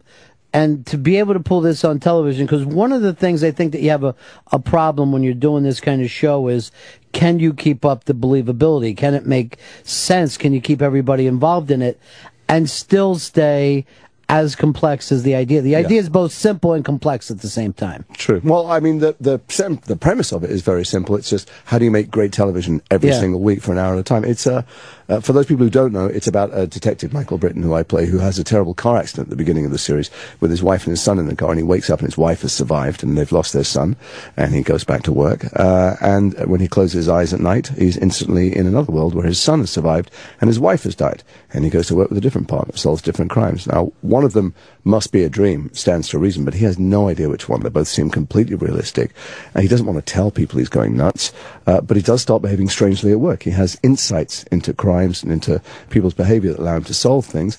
And his boss in both worlds sends him to a police shrink to check that he's safe to carry a gun. And only the shrinks, really, and the audience, obviously, understand quite what's going on inside my head. Now, even with this, as a man, the two things in life that you demand is to not bury your wife and not bury your Yeah. kids. Well, Every- losing a child. Yeah. Uh, you know, not that. I mean, I have a wife and children, and I'm sure she wouldn't mind me saying. Uh, losing our children would be a lot worse than losing a partner. It's, it's unimaginable losing a child, Right. but losing either is, uh, you know, not something on top of your wish list. And so what he does, not consciously, but unconsciously, is create a world in his head. He lives in denial where he just hasn't lost anyone. And, uh, and that's the central hook of the show. And, and really, you know, what we wanted to do, we're really intent on doing, apart from making it a procedural in that you can watch any episode in any order, we wanted to see what would happen if you had a second chance at a marriage, second chance at being a parent, because it's not about loss so much as it's about life. It's not about death. It's about how should he live his life now that he has a chance to try and do things right and different. It's the strangest thing about the human condition that it only takes something like that for you to go, "Oh, I would have made all the changes." You know, Yeah. I wouldn't have taken anything for granted. And yet, when you, as soon as you're past any kind of tragedy again, you fall back into that guy you were before. Of, Well, it's funny. You use the word guy. I mean, one of the key things I think for this, uh, and it's written mostly by it's written by Kyle Killen, who wrote the pilot, but a lot of it is written by Howard Gordon, and it's showrun by him, who wrote 24 Mhm. uh, and wrote the X Files a lot, and just created Homeland. And he, you know, he writes men's drama, and uh, it doesn't mean it's not for women to watch, but the central character is a guy that likes to fix other people's problems. Right. He's a detective. He wants to put the world to rights. He wants to make things good. And so he wants to fix his wife. He wants to help her through her grief. He wants to fix his son. And the great central dramatic irony is, of course, he's the one that needs help more than anybody, but he's never going to see it or Yeah. ask for it. And that's like what's great about the title Awake is that most of the time we're just going through life. We're Yeah. just doing the things, particularly if you have skills and you're good at it. Mm-hmm. If you're good at it, then you can kind of turn off this part of you that feels things. Well, you look outside yourself. Yeah. You know, I mean, he's sent to these shrinks. He doesn't want to be there, and he certainly doesn't want to think or talk about his feelings. He wants to talk about other people's problems so that he can solve them. And that's certainly, I don't know about anyone listening, but that's what I tend to do, and that's what we all tend to do. Right. Look, the reason I did this show really was I wasn't looking for a job. I mean, I wasn't. I, I was developing something as a producer, oddly, and. uh and I read it, and I just couldn't get it out of my head. The, you know, it, the the imaginative journeys that we could take with this character, and that we do end up taking during the season, were just too much for me. I couldn't say no and walk away because it's not often that you get uh, a combination of a great idea and some really talented writers and a very talented director. Uh, our series director directed most of Friday Night Lights, which I thought Mhm. was a great show, a- and a show that has, you know, appeals to the heart and the brain. And um, and I wanted to walk away because I think my idea is very good and would have made a good series, but I just couldn't. You know, th- I don't know how often these things will ever come my way. I mean, obviously you couldn't tell the audience yet, but do you guys know the arc of this story? Do you know where you're going to take it? Yeah, I know where we want to take it, but also there's some sleight of hand uh, at play here. I'm an amateur magician, uh, Mhm. and uh, you know I, I recognise misdirection when I see it. And if you watch the pilot, which is a premise pilot, I mean it's got a plot in it, self-contained plot, but nonetheless it sets out our stall. You might be forgiven for thinking that the series will be about finding out which world is real. Mhm. But our plan is you get so invested in my relationship with my wife and my relationship with my son that, like me, like the character, you don't want either to go away. And what you enjoy, what you're entertained by and provoked by, is the journey. Right. And the journey is what is what we're on, and it's not about the destination. And it really is like all alternate universes, even if he's invented it. Yeah. These these things are both places are treated like a reality. Not there's not Oh, yeah. one that's having like dream reality where No, although weird things d- just some some crazy shit does start happening down Yeah. the pipe. And what happened was, as we found our feet, you know, we stopped. I solve crimes because I, I unconsciously pick up things, uh, or subconsciously pick them up as a detective. And in the other world, they're made manifest. So anytime I'm in a situation as as Britten, I'm thinking, am I making this up? Is is this really happening? How does it tally so closely Right. to the other world? But it's also true that further down the pike, the writers really began to find their feet and uh, and let and let fly. And and uh, I don't want to give anything away, but it becomes a much more of a head trip further down the line for me. Uh, detective work and acting, I guess, is somewhat similar. I mean, you're going through looking for stuff, that- uncovering. yeah, Yeah, true. that most people um, wouldn't wouldn't take the time to do. Well, it's observation. It's one of the things that um, one of the things that's nice for me about having worn that silly blonde wig in the Harry Potter films is I'm still anonymous. I, I still walk around and observe people. I listen to people. I, you know, I walk around with headphones on. I probably giving my secret away here now. Most of the time, I'm not playing anything. It's because I like to eavesdrop. And uh, detectives are all about picking up little signals. Uh, what I found interesting when I went out with the detectives in, in uh, Los Angeles and they were interviewing people is they left. We don't do it on TV, but they left very long pauses, much like documentary makers or reporters do, because it's in those pauses that people feel inclined to fill in. People people find those social pauses awkward, and so they fill in as those bits of information that they probably weren't willing to volunteer normally. And uh, and that's something I tried to do in the show, and then obviously that gets in the editing room and they get cut straight out. But but it's one of the skills that uh, they have that I found interesting. And you hadn't known that before you went in and actually were with these guys. Well, I'd watch TV. You know, that's one of the dangers of making a television show uh, is that people, writers, think they know what policemen do from watching other TV shows uh, and. A television show about cops, and you go and spend time with cops, and you go, well, they look a bit like the cops I see on TV, Right. but they don't actually behave anything like them. For instance, you wouldn't know about uh, detectives that uh, everything they're thinking about from the very first second that they come across a crime is how would I get a conviction? Because they know what the law is. So when they interview people, when they gather information, first of all, they lie. They're very happy. When they're not on the record, they will lie to people to get them to say anything. It's only Mm. when they're on the record and taking the statement, it's not, you know, there's nothing illegal about it, but you can say anything you want to people. Uh, you can promise them anything. But once you go on the record, it's a different thing. You need statements that can be backed up. You need to gather evidence in a way that'll stand up in court. And then they need to perform in court like actors Yeah. all the time. Their case will be ripped to shreds. And so I wouldn't have known any of that. I, I thought it was all about catching people, and making them confess, and that's really just a fraction of what they do. You know, I did grand jury for a month in Manhattan last year. Was it interesting? it, the funniest thing about it is like right from the beginning, I guess because I've seen so much TV and movies, like people come up and I'm like, oh, this guy's good. This guy is really got it down. Yeah. And I have to keep telling myself, this is not a performance. This Yeah. is real life. You've just seen too much Law and Order. But it is a performance. A lot Yeah. of, I mean, but what I found with the cops as well, with the real ones, when I'm out with them and they get someone, they know they've done it, and the guy knows that you know that he's done it, and he goes, prove it. Prove it, because they know what the law is, and they know that you need to prove beyond a reasonable doubt, and that how difficult it's going to be to get people to either give be a witness or to gather forensic evidence. And so it's often not about getting a confession or finding out who did it. It's about how can I lock this person up. Right. And uh, well, to go back to the court thing, the New York detectives. There's one thing when you would see street cops, but when detectives came in, there was nothing for the jury to do. I mean, it, it Right, right. Finished. These guys were really good on a couple of different levels. Well, you only have to have your cases thrown out a few times to Right. realize that if you don't prepare and perform in court appropriately, then all of your work's a waste of time. Hmm. So one of the things that I know drove the producers mad, I apologize now, is that it, to them, not to the audience, is that people carry a big file. Detect homicide detectives are not generally at the scene until someone's already dead, and they take this big file, it's like a giant leather file, and they write everything down because they're going to have to give these notes in. And they can't, if people, if they do it from memory, uh, a defense attorney will just make mincemeat of them. So Mhm. they have to write everything down all the time. So, and I know the producers and directors said to me, do you have to have that file? And we have this great technical advisor on the show who uh, was a homicide cop for a long time. And he told me when I would have it and when I wouldn't. And I would always make sure I had it. And I would always make sure I was writing stuff down. And, uh, they tried to cut around it, but I didn't give them a choice. So when you're building a character like that, are you thinking like from the outside in, or do you work from the inside out? Where do you start to know when you feel like you you've got them? Well, you know, the thing about acting is it, it's actually a very simple job. It's just hard to do. You just have to try and be that person in that situation, and Mhm. and, uh, and with the things that they want, need, feel, hope, fear. So you just try and you try and build all the internal pieces, and the stuff that you see from the outside, it might not. None of it might even be visible from the outside, or it might be just the tip of the iceberg. So when you say something, some people think acting is saying the words, and for everything that I say in life, and, uh, and anyone listening, I'm sure is the same. There's a thousand things I was going to say but didn't. I'm forming things. I'm juggling around from all of my ideas and history and preconceptions, working out what to say, when to interrupt someone.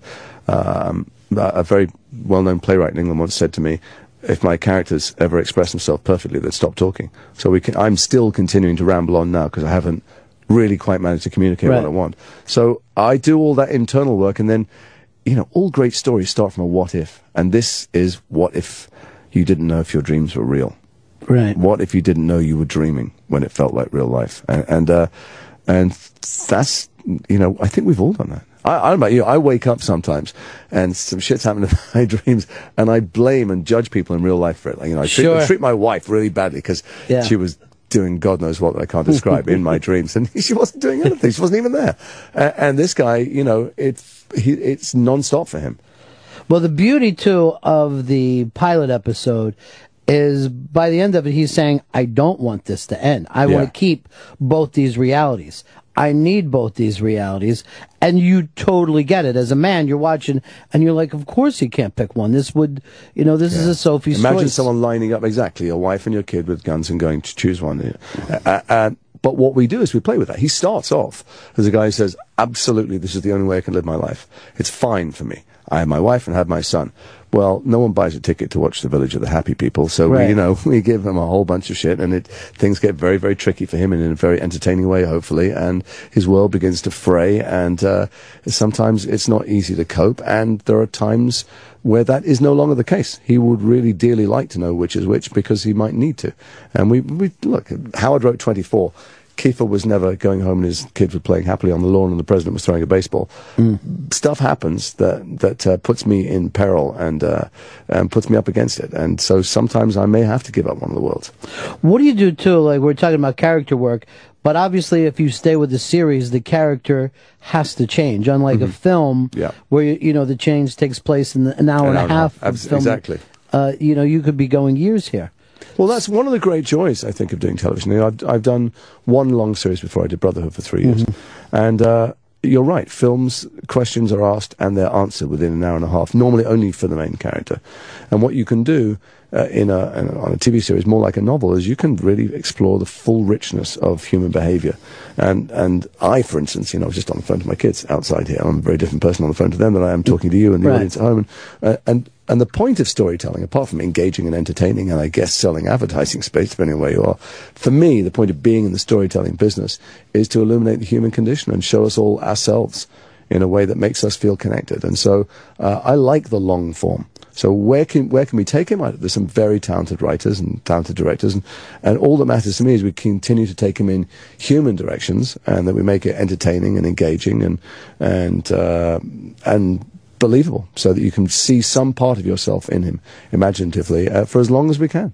What made you uh, decide that you wanted to act? Did you know it at a young age, or I, you know, I still don't know what I'm going to do when I grow up. Yeah, I, just, still. I, I stumbled blindly. I was, I was at college and uh, I was drunk and uh, I was out of, I was a fish out of water. Everyone else seemed older, more confident, richer, and just in every way more a citizen of the world. I felt like a, a child adrift, and so I drank copiously. And I was wandering around this building where uh, they were, it was like Freshers Week, and they were just stealing money from new students for, to join clubs that would never reappear.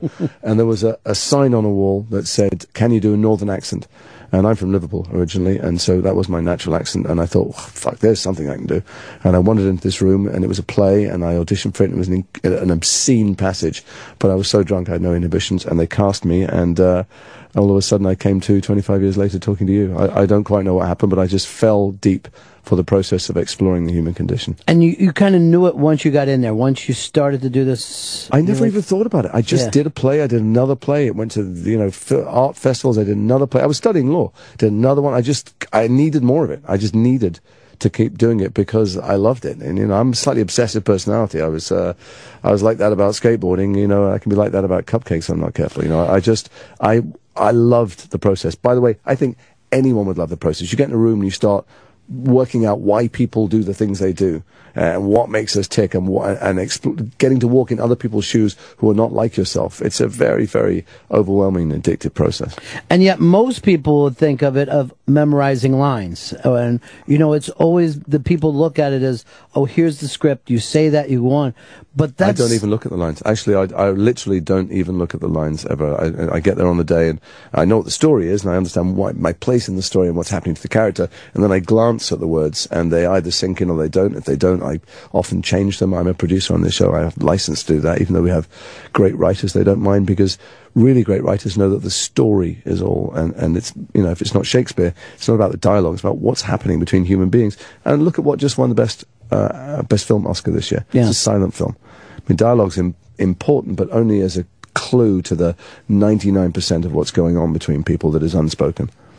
And just finding that connection over and over and over. Yeah, well, who are you? What are you doing? What are you doing in any moment? What do you want? You know, there's a, a great acting teacher I once had said to me, in any moment, in any good moment on screen, on stage, certainly, if you could freeze time, there's two things going on. There's what, uh, for your character, there's what you hope is about to happen, what you're working towards, you know, what, what you dream uh, the next moment could be, what you what you hope is going to come out the other person's mouth or what they're going to feel, and what you fear might happen, the worst. So it, let's say, if I could when I click my finger now, I'm hoping you're looking at me like I'm Yoda, and I just open the secrets of the universe, and I'm fearing that you'll look at your BlackBerry and think, when the fuck is this guy going to shut up? You know, and somewhere between those two is, is what creates drama. Uh, growing up in uh, Liverpool, still must have that Beatles thing. Yeah, I did. I was, Still in the I grew up- shadow. there was only Beatles on my dad's eight track in the car. Yeah, Yeah. that was all I heard growing up. Isn't that uh, phenomenal after all these years? I mean, we talk Yeah. about the arts, but here are these guys from your neighborhood that, To just around the corner, actually, John Lennon grew up. Yeah, yeah. yeah, that, uh, and were you're just around the corner from, you know, where he Yeah, lived yeah, I the last years of his life. But isn't that the interesting things of here's these kids from this place that changed the world and it all. And they still they wrote their output was unbelievable because I have all their albums. You know nowadays Mhm. you can carry everything around digitally and something the size of a postage stamp. And my kids know half the words already now. I've introduced them slowly. There are kid friendly songs, but you look at the range of the things that they wrote about and the kind of wisdom way beyond their years Yeah. and, and drug experience that they were writing about. Exactly. with four tracks they had as well, and the music stands up. It's amazing. And like you said, even lyrically, if you just looked at John Lennon's lyrics, there's no way a young man should No. And also, who had the balls to write songs about things that seem so inconsequential? Every song today. My daughter said to me the other day, "Dad, why is every song about getting, falling in love or falling out of love?" And I, th- I said, "Well, not the Beatles songs, darling." Mm. And they weren't. They could be about meter mates. They can be about anything, you know. Uh, Awake is the premiere episode tonight, and uh, it's got everybody talking. Well, listen, I hope people give it a try because it, what it is is is Bob Greenblatt, who runs NBC now, swinging for the trees. You know, he ran Showtime and, and was supervised all those great shows that put Showtime on the map, and and there aren't shows like this on TV, general network TV, and some some critics who uh, have said to me, "We love your show, but I think it's too smart for the American audience," and I think that's an insult. I think Yeah. American audiences are really smart uh, and able to f- not only able to follow but able to engage with complex stories, and I hope they give it a shot because people who give it a shot generally have liked it. Um, and it's amazing some of the great actors doing, particularly Showtime TV. Now, Cheadle Yeah. was just in here Right, a little while ago, and William H. Macy's on there. And just Listen, we've got Cherry Jones, who won an Emmy for playing the president in 24. She plays the therapist. She never gets out of the chair. She does Yeah. a day every two weeks on our show. I mean, just, I'm surrounded by, I'll tell you who's going to surprise people, actually. Wilmer Valderrama's in our show. And uh, Wilmer, people know mostly as being goofy sitcom actor. And he's phenomenal. I think he's a real heartthrob, but also I think he's got real emotional power. He's got that darkness that people who have spent their life entertaining other people often have if they let it out. It's the interesting thing. I watched that premiere episode, and I'm like, I know this guy from somewhere. Never even Yeah. made the connection. You wouldn't recognize him, Yeah. but he's he's a and, and what's great for me, I, you know, because I'm English, as you can hear. I uh, I was offered the part, and I was asked if I wanted to be a producer. And when I tried to say no to the job, and and uh, there was a kind of extra incentive thrown in there, so I was in on the casting early on.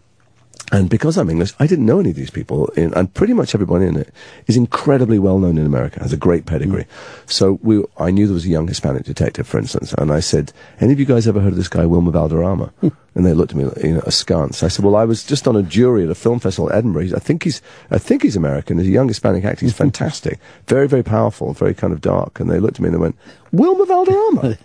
So yeah, they went, he's a, he, doesn't he do comedy? And I said, I don't know. I just saw him in a great film. He was fantastic. And so uh, they said, well, he'll never do it. He's got his own deal. He's a big star. He's a very prolific producer. And he came in for a meeting and we got on incredibly well.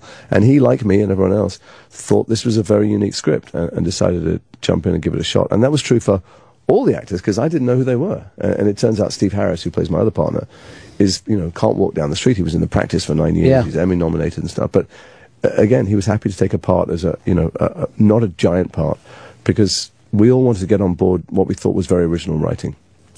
Uh, tonight, 10 o'clock in the East, 9 p.m. Central on NBC. You can check it out if you even want to watch. Uh, right now, go to NBC.com slash awake. Thanks so much for coming in. Hmm. Thanks for having me. Uh, congratulations with everything and continue luck. See you next time through. I'll see you next time. Dude, you're a little bitch. I am not. I don't even know why I hang out with you guys. Because you're a piece of shit. I am not a piece of shit. Yeah, but you're a little bitch. Sure are. God damn it, man. I swear you guys rip on me 13 or 14 more times. I'm out of here. Let's be undecided. Let's take our time. Sooner or later we'll know our mind. We'll be on the outside.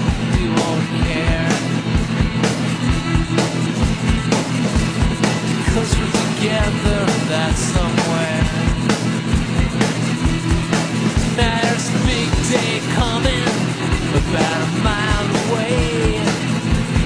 Uh, Ron and Fez show, and a very uh, we had a lot of guests in here today. In between looking at horrific, horrific pictures, which we could not, the tap out pictures we couldn't do. Uh, it's really horrible that none of us can pull that off. They're horrifying, You just popped it up I, when I I had wasn't It was, ready. It was on the open window. But I know, but I wasn't ready. Sorry. The hand exploded hand. Looks like chuck meat. God Terrible. damn. That's the problem with the human body. It's just meat. They roll that up into a I patty, mean, dog. we, I mean, we talk about meat like it's not a being, like it's just something else. Like, oh, that's nothing but meat hanging. But just imagine, you could easily walk through Chinatown and see human bodies hanging there because it's just meat. That's all you are. You're, th- you're, you, you're like a little thinking thing surrounded by bone and meat. Oh, I hate this meat I'm surrounded in. That's the problem with It it. doesn't even taste good. Well, maybe it does. Never had any. I bet it's delicious. And we could try some. Let's kill someone. Eat them. You eating you would like be eating something soaked in beer. It would be like smoked meat that has been soaked in ale. Wow, he's marbled. Delicious. A little ashy. Mmm. Not It's that smoky take. It's the just oh, still tasting, still tasting uh, Hicks from earlier today. Sometimes I don't know. There's smoked fish things. Like three days later, you can still taste it. Like you'll burp and you'll be like, Shouldn't that have been fucking shit that out should be by now. done. Yeah, that should be over. Um, all right, so we had Jason Isaacs with the big uh, awake tonight. Uh, coming up later on in the show, uh, Burt Reynolds is stopping in. After that, we've got uh, Shit. I get some prep together. Burt. Hel- I don't know. You know, I say it as a joke, but he could easily walk in here. He could do a run in. Like, hey, it's Burt Reynolds. Hey, it's Burt Reynolds, everybody. I don't even want to make a big deal out of this. It looks like I'm going to be doing the, the movie with Cheadle, though. It looks like he has a part for me in this. Fuck, he goes amazing. because we were getting into the Miles Davis talk, and on the way out, he's like, "Dude, that connection we had about Miles Davis." He goes, "I don't get that." He goes, "I got an idea for a scene in, in the film if we get to do it with you." Oh my god. What's the scene? Like, the, I guess I would be Miles Davis. That's all I can figure out. I would be like the perfect Miles Davis. It's weird. Miles Davis is back, and this time he's white, and he's not fucking around. White Miles Davis. My idea is to be white Miles Davis, and instead of playing a trumpet, I just smoke a cigar. It's gonna make it pretty hard to solo. I would assume. Why do you got to go negative about everything? God, I'm- Zito. I'm sorry. Are you trying to do to me what you did to Fez? No, I didn't. ah, I hope Fez is okay. All right. Ross in Chicago. Go ahead, buddy. Hey. Hey. What's up, Ronnie? I'm doing the show. What what can I do for you, Ross? I can't. You can't bother me here unless you got something to talk about. You know what? Uh, that was a great interview you just did. Sounds like a great show. So whatever, Ross. I mean, that's the thing. I mean, I don't sit and judge you. Let me just keep doing my shit. All right. Hey, no, I just want to tell you, if you like shows about alternate universes, you should watch Fringe. Um, no, I I try to give Fringe one try. Then other people tell me that they loved it, and other people said they hated it. If I'm not on right away with a TV show, I'm no, I'm normally not going to do it. Uh, Dow, you're on Ron Fez. What's up, Ronnie? Yeah. Hey, I was curious, man. After hearing, now I didn't see the new show, but just going by your description, it kind of sounds a little bit like the original Life on Mars esque. Well, that first of all, that show was so goddamn brilliant. It was fucking brilliant, and I loved it only because of you. You know, I only watched it because you told me, and I I just couldn't get enough, man. And you know, I never got around to watching the '80s show, the Ashes to Ashes. I call it the first couple episodes wasn't didn't hold me like I got people didn't- still begging me to see it. Yeah, I didn't see. I don't know if it's on DVD, Ryan. I looked on Netflix; it's still not available, so I didn't see it either. But yeah, it does have a little bit of that life on Mars. Like, what exactly is Right, that's what I going on thinking. here? And I really thought, I mean, he kind of gave it away that one of the places isn't real. Oh, he did. Yeah, You're he right. kind You're of right. gave it away did. like that he's inventing one. And weird because he was pissed they showed it online first. So, you know. Yeah, and then you're turning around and you're just telling us. By the way, he was a really together fucking dude. I really dug him. Fuck yeah, He was awesome. Thanks, All right. Peace. And you watched the Brotherhood show, huh? Yeah, mainly only because it was took place in Rhode Island. It was shot in Rhode Island. What was it about? It was about these two brothers on, on either side of the law. Uh, on either side of the law. One and Lip like- was one of them? No, no. That was in here, or this guy? This guy. Well, why did you say when I said Lip was good, and you're like, I loved him, but mainly from Oh, Brotherhood. I must have misheard you. I thought we were talking about the same. But you ever notice, like with with with Zeets, he'll like, I'm gonna give you a little poison pill, and it'll probably explain in your it'll explode in your heart later. Here you go. Here's for your chest to explode. There you go. Um, here's um, Blackheart. You're on the Ron and Fez show. Ron, how you doing? Good, man. Zito. Yes, Blackheart. Hey, I just want to let you know, you know, Fez is my boy. I find out you put too much stress on him. We got crosshairs on you, son. What are you? Are you The thing is, if somebody's going to assassinate you, Zito, there's nothing you can do about it. Yeah, it's true, You but- will not even hear the fucking gun go off. It'll just be Lights over. out. Lights out. You know, you don't could stop believing, start playing. You know, I don't know why you get the balls to come out and blame this on the Sopranos after what we went through today and everything that's happened. You're kind of disgusting to me right now. Guess who just texted me, Cheadle? What? What's Cheadle got to say? We're just really doing scene work right now. Already? Via text? What do you mean already? He's already had it written. There's already a part that's fucking perfect for me. Um, Jason, you're on the Ron and Fez show.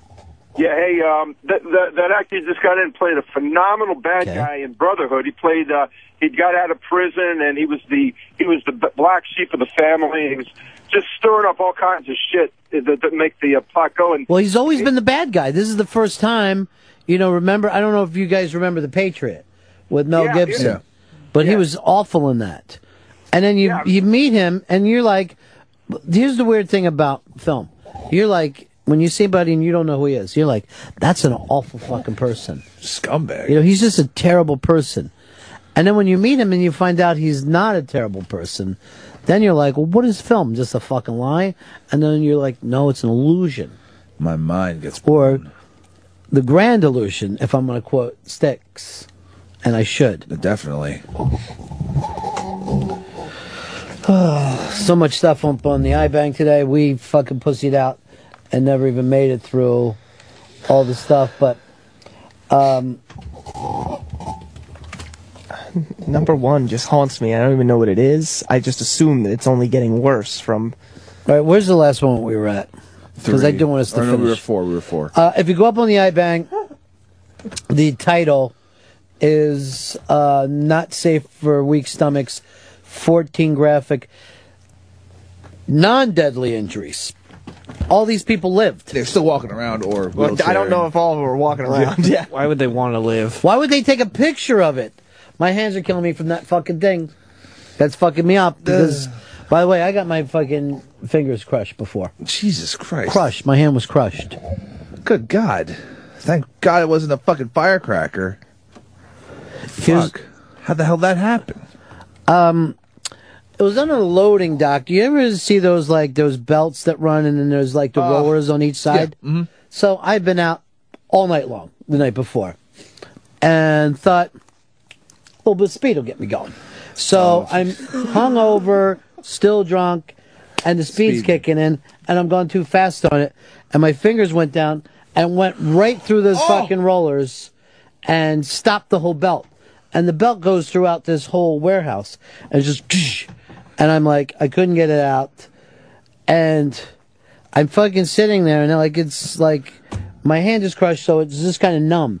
Like I'm not in pain, feel like but I'm in. Uh, yeah, it's just like it had shut off. It was like an awful weight being on it. So they're trying to like get me out of it and stuff. And I'm talking. I'm like, the guy said, "This has never happened before." I go, "Don't fucking tell me that there's no way to take these rollers out. Of course, this happens." Yeah, it's a big guy built. It could be fucking. They finally fucking get this roller off. I take my hand out of it. And by the way, why this is all happening, I kind of felt like myself sweating, like my body was getting hot. You know, but I'm like, no, I'm really doing great. I'm not in any real pain. So I take it out and I see that my entire, all my fingers are flat. What? They're just flat like a paper. While that, that's happening, all of a sudden I just watched them just go, just get really huge, you know. And while that was happening, I started to get like very fucking lightheaded. Like, hey, I think I need a drink, and I think I'm gonna lay. And I was like, they're like talking to me, but I can't quite focus. So I go over to the hospital. No bones were broken, but all the nerves were fucked up. Really? How the hell Yeah. did you get out without any broken bones? Here's the other thing that happened, and because of this, I've never done it. The doctor said this does happen in industry all the time. If you were wearing a, a ring and you hit those rollers, your finger it would have turned into like a guillotine, and your finger would have shot across the fucking room. That the ring itself would have went down and crushed and became like a little sword. Cut off your ring finger, and off it went. Uh, And he goes, I always tell people, never wear a ring. Oh my. I've never, I've never felt comfortable with a ring on since then. Good. Good. Don't wear them. I didn't know they were so fucking dangerous. I should have put a picture of that up on this uh, thing on the iBang. Um, let's go over here to Sean. Sean, you're on Fez. Hey, Ronnie. Um, I'm a treatment plant operator, and uh, you know those treatment plants they run on blowers. And I I watched this blower turn off one day, and I know I got 15 minutes to fuck with it. I reach over to check and see if the belts are tight, and that motherfucker turned right back on. It spun my finger off four places, 580 degrees, and then I had to walk a quarter mile for help. It was I was 35 when it happened, dude. It was fucking terrible. You know what I mean? Yeah, it's just awful. So you just live without a finger now. Yes, sir. Uh, Uzi Poo on Twitter, fingerless guy. All right, Uzi Poo. If, if anybody ever wants to talk to a fingerless guy, uh, it's Uzi Poo on Twitter. Uzi Poo. He's only got you nine. Know, ask him anything, as they say over on Reddit. High You can ask him anything. Um, Josh, you're on Fez. Yeah, how's it going, Ronnie? Good, buddy. Yeah, I got uh, some pictures of when my dad had a chainsaw ran it through his knee, and then Oh. I got pictures of uh, I ran a quarter inch drill bit through my hand one day. You know, my aunt, and she was like 65 minimum. She might even have been 70. And she's kind of the gym teacher type of aunt, if you know where I'm going with this. so she's using a chainsaw after a storm. It hits her arm. She's like, "Eh," you know, she just fucking gets fucking around with it, and it just brushed against her arm. Here's the bad thing about a chainsaw. It's not like a nice slice like a knife is. It's, tear, it's a tearing thing. So it's pulling out pieces all over. Never fucking run a chainsaw through your arm. And like she had like older skin at the time anyway. So, oh. So I'm just like, and they're like, "Would you take her over to the hospital?" I go, "No." I you don't fucking understand. I like to keep my car nice. Blood everywhere. I don't need her pieces. Uh-huh. I call the pieces of Snooki. There are pieces of Snooki mm-hmm. No, there's two. on my front seat. So she bled to death right in our driveway, Let her bleed. begging for help. But your car was still clean. My car is clean as a fucking whistle. You could fucking eat off the engine. You win some, you lose some. I don't see how I lost anything. All right, you want to finish this uh, thing? Not not particularly, but okay. All right. Uh, oh, that's not as bad as the hand. What what happened to him though? Looks like a It's like his shoulder. looks like a mon- like a monster that would talk. Like it's got a, like a mouth. No, but this does take you back. Could you be a nurse? Could you No. clean that wound? No, no, no, no. No, I'd say you're Definitely fucked. All right, ready for two? I would actually say to him, I think you're going to die. Go ahead. Oh, What is that? that's just a lady with some really fucked up looking skin. But why? Why don't she put a shirt on? Looks like burn. Holy shit! It really looks like she's wearing leather pants. Oh. It's Jim Morrison. Yes, he's alive. Oh, that's not that bad. Oh no no no no! Look how the legs broke. I know, ah! but, but that's that, That's the bone broken. I understand, like that hurts and all, but the blood and guts shit is way worse. Oh no no no! Look at the pain on his fucking face. You're fucking crazy, dude. No, I mean this looks horrible. But but in terms of things that You are can see the bone sticking up to the fucking sock. Ankle looks like he it has a hinge going the wrong way. No. Oh god, number one looks disgusting. I don't even want to scroll down to that shit. Oh. Do it. We have to. Look at the ear, dude. Just look at the ear part of it. Oh! oh! Oh! Tap. I'm tapping. It's like Pac-Man. Oh! Okay, it's gone. We should have made our guests look at this today. Uh, Hi, Jason. Who can get through the forest? We're honestly four guys that couldn't make it through medical school. Oh, we could not make it through medical school. No thanks. Oh god. It's a freak show. Oh god. Oh my god. Ooh. Okay, well. Um. Oh. Kind of want to vomit. There's a lot of people who uh, really don't even have the balls to look at this, and I don't blame them. They've made better choices in their life than I have in mine. Hold on, there's somebody on that a commenter called the other Liz right now. Oh. That says a warning to Fred: physical comedy can often lead to tragedy. Well, that is no Liz sets fire. That's for sure. No. Liz Sets Fire would never say something like that. Oh God. And people write stuff like I'm starving right now. I'm sorry, you're not human then. Poolkeeper Sunset House is the best doctor ever. Mm-mm. Just because he writes on glass doesn't make him a great doctor. By the way, House is done after this year. Is that right? Yeah. He's uh he's out. I thought it, the the drug addict angle of him was just phenomenal. I uh, we got this other piece up here. What's the name of it? What's it listed under? Uh, birthday girl knocked out or needy attention princess. All right, so you can go either way with it. Mm. I like the idea that I like the idea that it's an either or. You know? Yes. It's like you decide. if I was like making a movie, I would constantly stop and go, "You decide. What do you think happened here?" Because it's all fake anyway. We have writers. that guy's not really dead. See, look, hey, you could wait. Um, now, a lot of people sent this one in, and Zeitz was totally the last person. Yep. After it even been turned down for a while, because I thought it was a work. You were saying shoot. I think it's a shoot. I think the girls in this, because there's a couple things that point to work, but I think they can all easily be explained. All right, let's take a look at this. This is a birthday video. Let's put it in. Recording. Megan's 16th birthday. Three, two, She's 16. one. Happy birthday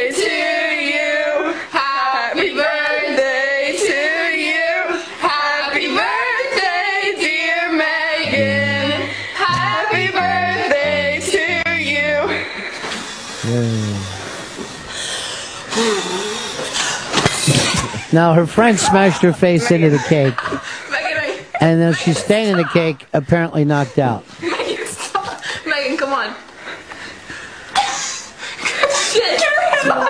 Guys. Oh, fuck. Megan, come on, see? So you saw what happened. Megan. Uh, Hicks, do you think she's actually knocked out from this? Or? No, she's fucking she's acting. This is a viral video campaign. For what? Birthday candles? People just love to go viral. Yeah. They love to go viral. And there are people that lay in their bed in the morning going, I gotta fucking go viral. I gotta get something with a million hits. How can I be viral? Gotta get my And I think up. these little, excuse me, I gotta use a bad word here, hooers, They are sluttish. quote unquote hooers, have hooed themselves out to get on the internets. I don't think that's the case at all. I think it's real. You know what? It looks like they set it up to be fake, but the way she smashed her head looked like maybe she did it too hard and she actually did knock her out. For All real. right. Then why would her friends leave her face in the cake? Well, Because because they it's not that long. I And then think, start eating the cake. I think she thought, oh yeah, one of them does eat a little piece of cake throughout the video. That's a fucking problem. Also, I don't. I think she has control over her shoulders. Look at muscle control. Wait, why am I talking to you guys? The only person who's going to understand this is Jason Isaacs, or maybe Fred, who understands the world of acting a little bit. And I hope you learned a lot about acting today. I did. From me and Jason. So much. We fucking laid it out for you. No. Okay, so if you're not a success now, Fred, it's hundred percent your fault. Don't blame anyone else You're the fuck up now, Fred. because we gave you the fucking keys of the kingdom. People point out that she takes a breath before she goes down. I don't think she does. I didn't even see that. Let's see that part. Come on, let's see it again. Slow motion, this shit. Slow mo. You. Blowing the Close candles. it out. Here she goes. Blowing. There was a breath though. Megan.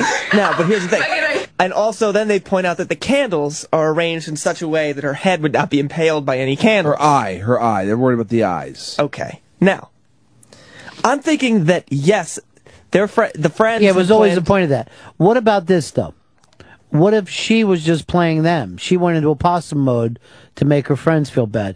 Just like if anybody ever throws anything to me, I always act like it went into my eyeball and make them feel like this is a fucking stunt gone bad.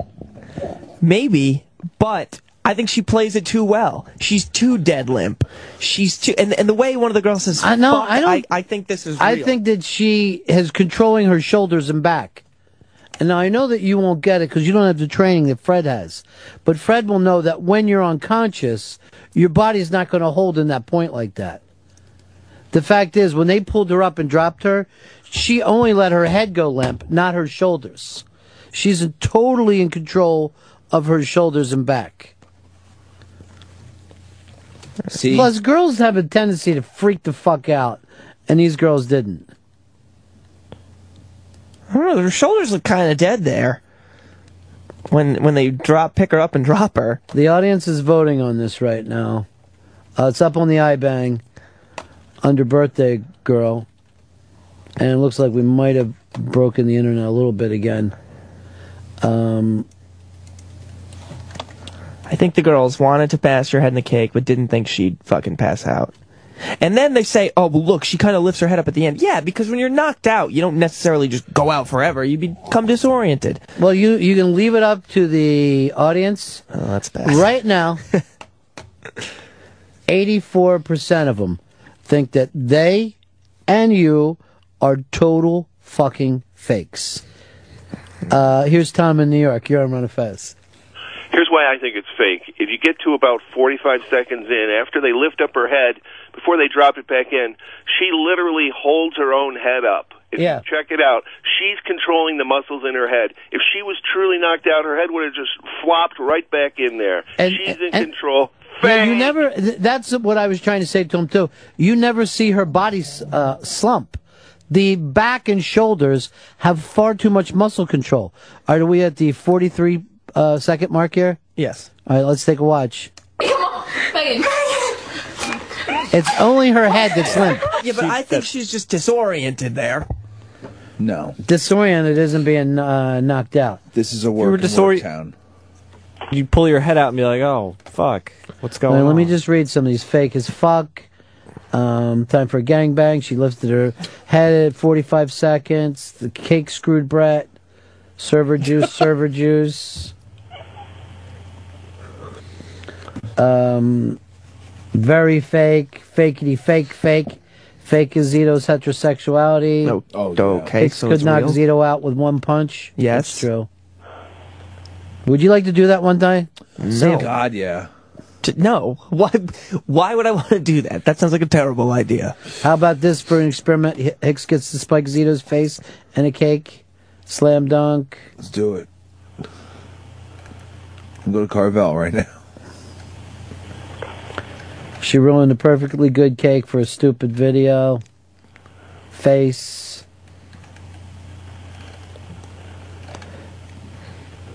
Did her shirt say vote, vote for Pedro? This one says fake as Zito's cyst. Okay, the cyst was real. Bullshit ass cyst. Uh, Cigars and Scotch said, no way that would knock someone out. If she hit a table without the cake, she would have bruised forehead at the most. Broken nose, maybe. And she had the cake to fucking make Recording. Yeah, the cake is like a pillow. Yeah. Now let's watch the slam to the though. So let's see if they use a wrestling move here. she didn't fucking slam her that hard. Jesus. It's like a DDT almost. This said that's now not funny. Now a cream pie that would be funny. Um, Lake, you're on Ron Fez. Hey, Ronnie, she could be out on her feet. Like in the UFC, you see sometimes somebody gets knocked out, but physically they appear conscious, but their body tightens up, and you know, any a girl like that could be knocked out by you know unbelievable. Man, I I'll tell you this thing today keeps haunting me about the guy that I see slumped down. Here's what's weird. It was I'm walking up to our building, and these three Asian guys. One of them's older, like early 60s, and I see him slumping, but against the window as I'm coming up. Oh God. So it was like being in a Hitchcock movie, and his friends were catching him, and he stood back up and he was like smiling and trying to get his shit together. Started slumping again. Then after I came in, the security guard came over, and the next thing I know, he was on the fucking floor. Just I don't think anything was happening, if you ask me. Oh, good God. Now I found that after, you know, what I'm going through with Fezzi, Yeah. and they get up here and find out that Opie and Anthony's best friend in the whole world, Breitbart, died. BB, Breitbart, done. 43. 43 years old. Dropped dead. How do you pass away unexpectedly from natural causes? You just. Well, that would be a heart attack. That's natural causes, I guess. Brain Yeah. aneurysm. Could be a brain aneurysm, too. They didn't say anything, right? Just natural causes. That's it so far.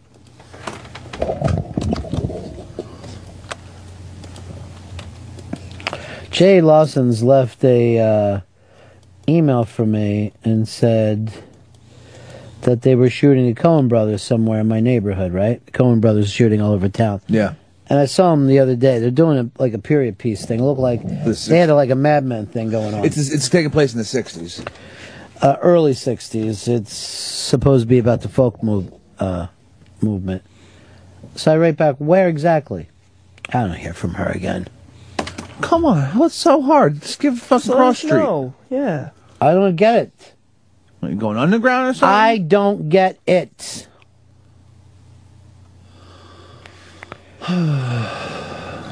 Um,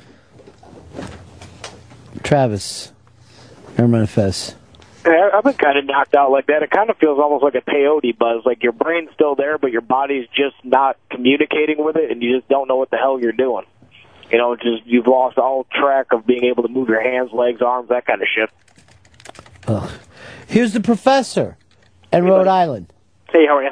Yeah. So we have this thing called the International Affective Picture System, which is this big, huge pile of uh, digital photos that's supposed to elicit emotion in people, and we kind of know what it does physiologically on average. So some of the pictures are like horrific, disgusting, you know, severed heads, like the kind of stuff you're looking at, and then some's like pornography to elicit kind of positive emotion. And I, I was put on my laptop and went to the cafeteria at my old university to do some work and didn't realize that I had my laptop set for the screensaver to scroll the pictures. So I'm walking back from getting my coffee refilled, and I see in the distance a severed head photo, followed by you know bloody hand, followed by a naked woman with her vag hanging out. It was the longest 30 foot walk. I didn't want to draw any attention, but I started walking real fast, started to flip the lap. I got over there. It was the most horrifying moment. I'm at a new place now. The decapit- uh, the decapitated thing. Now I told you this story before. I'm going to say it again. When I was younger, me and my friends were coming out of a bar in Jersey. Oh God. There was an accident. The guy's fucking head came off. Oh. We were the first car up on it. There was two cars of us together because in those days you used to have to go over to Jersey and drink and then back to PA. There was a difference in the Laws fucking ages, yeah, and all that. You know, you could be three years younger to go over a fucking bridge. Nice. All my friends were freaked about it, of course, haunted them, but, and this is kind of embarrassing. I was so blackout drunk that the next day I didn't even remember the thing. and they're like, "What are you fucking saying?" And they're sick. Girls still crying. I couldn't sleep. Blah blah blah. totally fucked up. And I'm like, "When?" I go, "What was that?" I go, "Where was I?" And they're like, "You were there. We were there before the thing. You were fucking. We were talking about it. you saw that on the ground. so, like, part of me thinks, but you know, it's I, a uh, fucking weirder time. But then I'm thinking, like, well, maybe was it so horrific that I just chose not to see it, or am I just a fucking drunk sitting there? I, the alcohol. I saw a severed head one time. It was fucking disgusting. Yeah, it's never going to be good. It's awful. Why don't you do what I do and fucking just act like you never saw it? I should. And then say to people, what are you talking about? Why are you making a big deal out of this? What? That didn't Like it was so out of the norm that I actually circled back. I was like, "Was that a fucking head?" What Uh, where'd you see that? I was uh, I was driving to New York from Rhode Island, and there was like a big traffic backup, and I drove by this accident site. It's like a cop just kind of like standing up like this, kind of like looking at what looked a lot like a human head, and I was like, "Holy shit!" I think that's a head. And there was one of those numbers next to it, like you know they like number evidence or Yeah. something. Like a, it's like, oh fuck. Ugh. It's weird. That's terrible. That's what you get for driving, though. Anything can happen on the road. Our fucking necks are so weak. Heads are just flying off left and fucking right. Yeah, You're basically just fucking put together like a stuffed fucking doll. A lot of people are writing into me about Fez, but um, like wanting to like know what hospital he's in. I can't give that away. Come on. I don't think he wants to get calls from fucking listeners at the hospital. I'm not trying to be mean to you, but if you do want to write like a get well or best wishes, you can put that up on the iBang. I guess on his, you know, Put it up on the not safe for weak stomachs. well, no, put it up on the exclusive interview with Fez Whatley thing. That's probably not being used right now. You know, I'm sure he's going to be fine though. Now it's anyone- not like we haven't been through this a fucking dozen Now times. Now anyone who goes to that story later is going to see this wonderful story about this guy. you know what? You're right. Don't even put it there. Don't put it there. like, get better, Fez. Yeah, don't While even put it there. I was just trying to do something nice.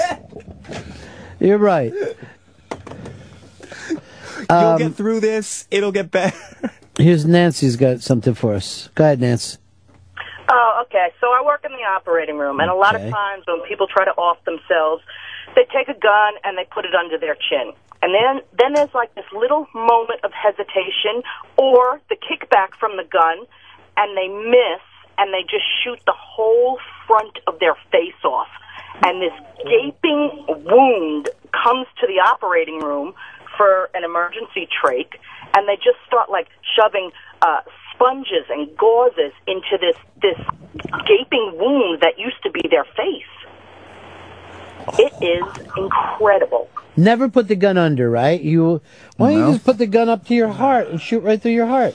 Or your temple, or your heart. Why? Exactly. They put it under their chin and they miss all the time. And different variations of it. Some people just split their skin apart. Some people just shoot the whole front of their face, their jaw, their nose. It's, it, you know, stupid. Stupid. And then you're still alive and you got worse problems than you'll ever could fucking deal with. Well, that's the thing. Then they'll wake up and they'll see what a monster they Oh. are now, and they'll think of something better that will really do the job. And that's it. It's cool. All right. I could never be a nurse. Love it. Why? Why would you Jesus, love lady. something like that? I don't know. I have no idea why I love the gore. You really are. You're like a a fucking scream kid. it's great. It's great. But you know what? getting And off on also, in all the tragedy, you do get a chance to save a life, help somebody, and that's good. I don't know if it's even worth it. I don't know Well, if it's you know, worth. The people that want to kill themselves, no, they're not worth it. But because those stupid people are taking the bed away from somebody who's maybe dying of cancer or a kid taking a bed away from a kid. You know, that's that's serious. Okay. I guess I don't know. If anything, I just feel like if you even get slightly sick, you should be put to death. I'd throw myself in front of a subway car. That's how I would never do it. I don't want to be all mangled up under a subway car. I've been trying to kill myself, suicide by old age, and slowly but surely, maniacal. I think I'm getting there. I'm trying to kill myself by having cookies at every meal. You know what I mean? Just hmm. make it a fucking enjoyable death. Yeah. Snort my way into the afterlife. What is your hurry to kill yourself when killing yourself slow is filled with so many fucking laughs? Well, when they're not having the laughs, there's also the shit that I guess bums you out enough to want to kill yourself. That's the problem. So you're like, fuck it. I'm gonna just put this gun underneath my chin, and blow my face off instead. Budd Dwyer. If I'm gonna fucking blow my face off, it's gonna be the one and only J. Geils band doing it for me. Nice. That's the only fucking way. Um. All right, you're on the show. Wouldn't you think if you went to paint the ceiling red and you missed, do you think? Wouldn't you just grab the gun and finish yourself off? You think? Because if you were trying to kill somebody else, you'd do that. Hell yeah. You know, like if I shot someone and I just kind of started to blow his face off, then I'd be like, "You motherfucker!" and I'd still just keep shooting. You're still fucking alive. I mean, the pain and everything you go through when you miss. I think you'd rather just end it at that point either way. But you might just black out or something. You might just fucking. I guess that's funny. It is. It seems like it's funny to me. I don't know. All right. See you. God, these stuff's crazy. Uh, Mike Camden, you're on Ron and Fez. Hey Ron, I've been unemployed for a couple of years now, and the way you can tell that that girl that video is fake is um, she starts out. The one girl starts out saying, "I'm recording." Oh, see. Yeah, but they just want to record the. Why? Why do you keep? Eighty-seven percent of people think this is bullshit. Why do you keep it going? I think it is, but also, would it matter that guy was like unemployed? Like he's watched a lot of videos over the Yeah. past couple years. He knows He's now? unemployed. He's got nothing else to focus on. Okay, no, I know she says I'm recording, but it's because they want to capture the moment for the beginning of the song. Also, I think the reason her head kind of lifts back up is because I remember my senior year of high school, there was a serious problem the school had with uh, the acronym was pooping. It was passing out on purpose, where people would fucking bend down and hold their breath, and they were like, "You guys can't do this anymore." They were said, telling all the freshmen at the time. I think it's that type of thing where you just briefly lose oxygen, and that's why she's. First of a little all, kids who do that are so pussy they can't get real dope. I didn't understand why anyone would do it. It was You- very for the same reason that you don't poppers and stuff. It keeps the oxygen out. You get a little buzzy feelings. Have some fucking gas. Everybody poops. Um, not like that. There's a cool thing up on the iBang today too. Movie cameos by the original author. So you're watching uh, Pet Sematary in '89, and Stephen King just does a cameo. Now, does stuff like you know, does stuff like that pull you out of the movie, or do you think it is cool? I like it. I think it's cool as shit. I like to see them get in a little bit uh, on the fucking screen. Well, here's the second one that uh, a little nurse scene is actually in the Outsiders is S.E. Hinton. I didn't know that. And that I've never seen it. That's the one that he's yelling her, "Get out! Yeah. Get out!" Here, play that scene a little bit because it's fucking hysterical overacting. I threw it away. I'm gonna be so Get out. Just get out. out. You're making make my stomach sick. How you doing? When he does that Hey, fake laugh doing, man? That's the writer of those novels. Good to see you guys, man. This place gives me the creeps. Uh, the third one up here is uh, John Irving in the world according to Garp.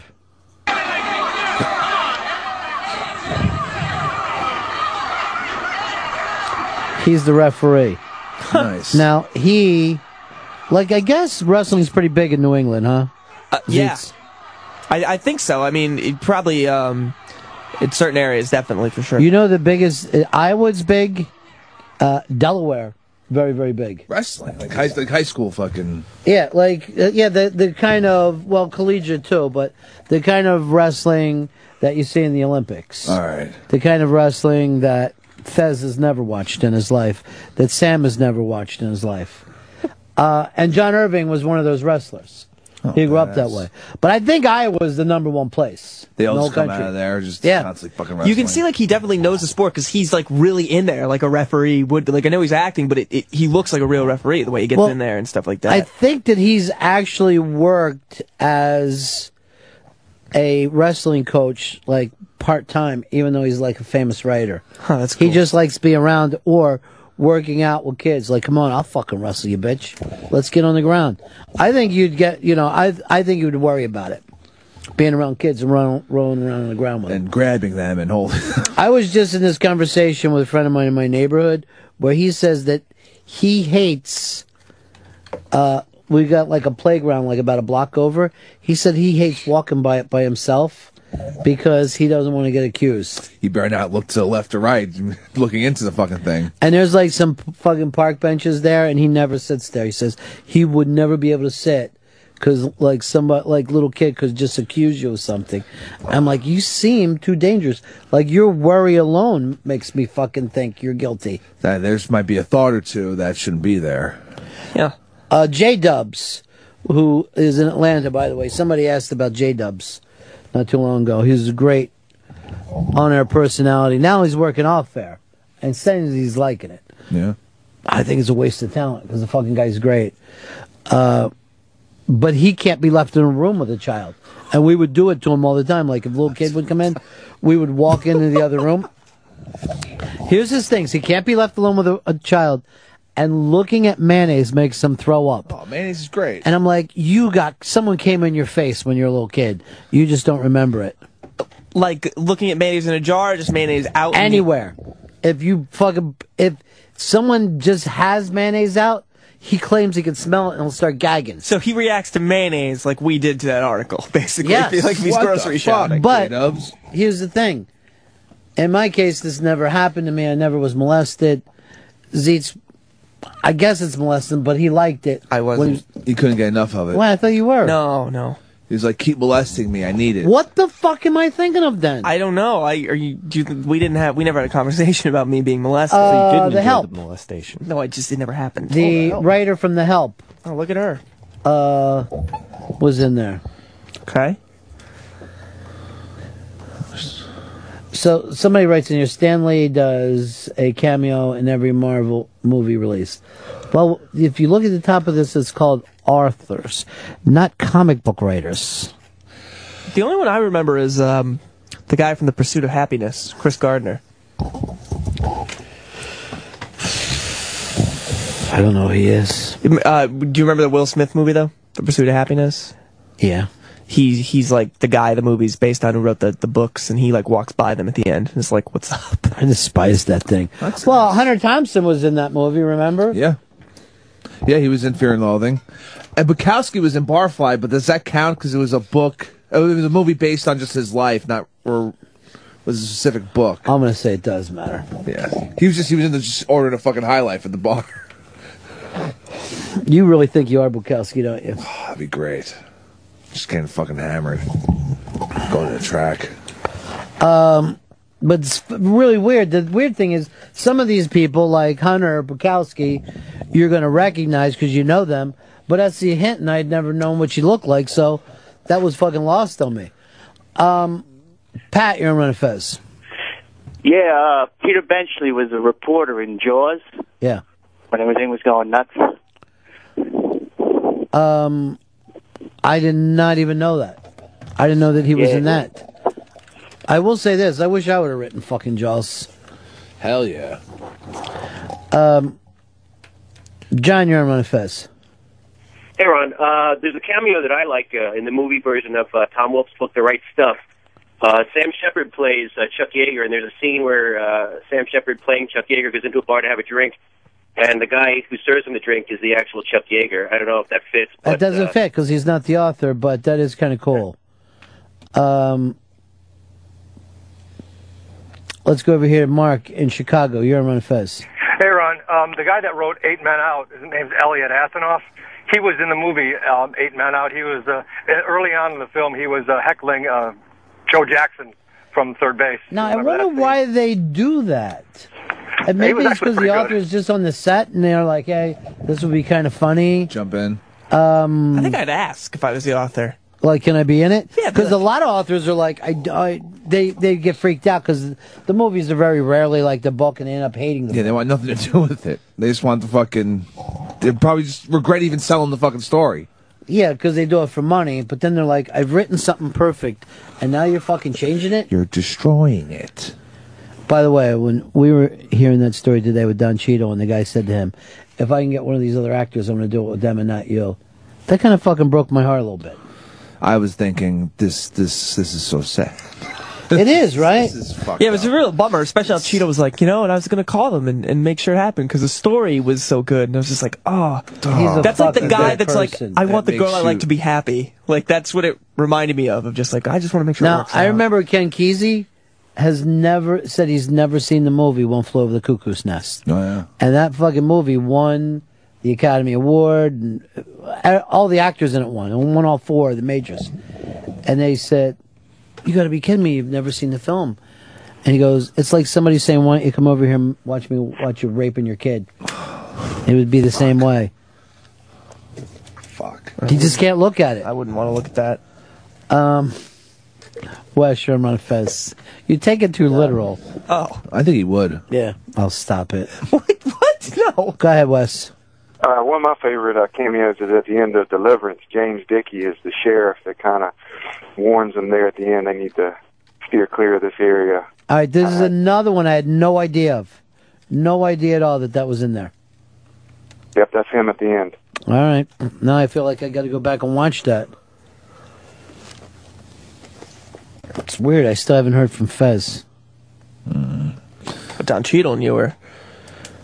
You know what? Don't be joking.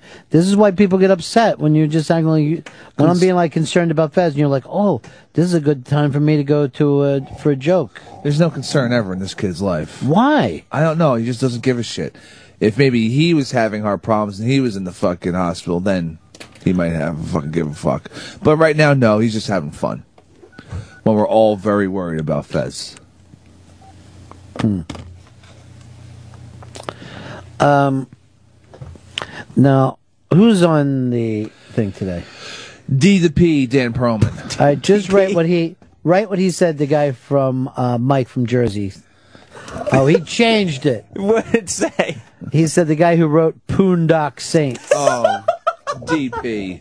I told him, was he asking about the adult version of the movie? Or? Why are you correcting it now when I'm trying to have some online fun? I was cor- I sorry. Boondock Saints.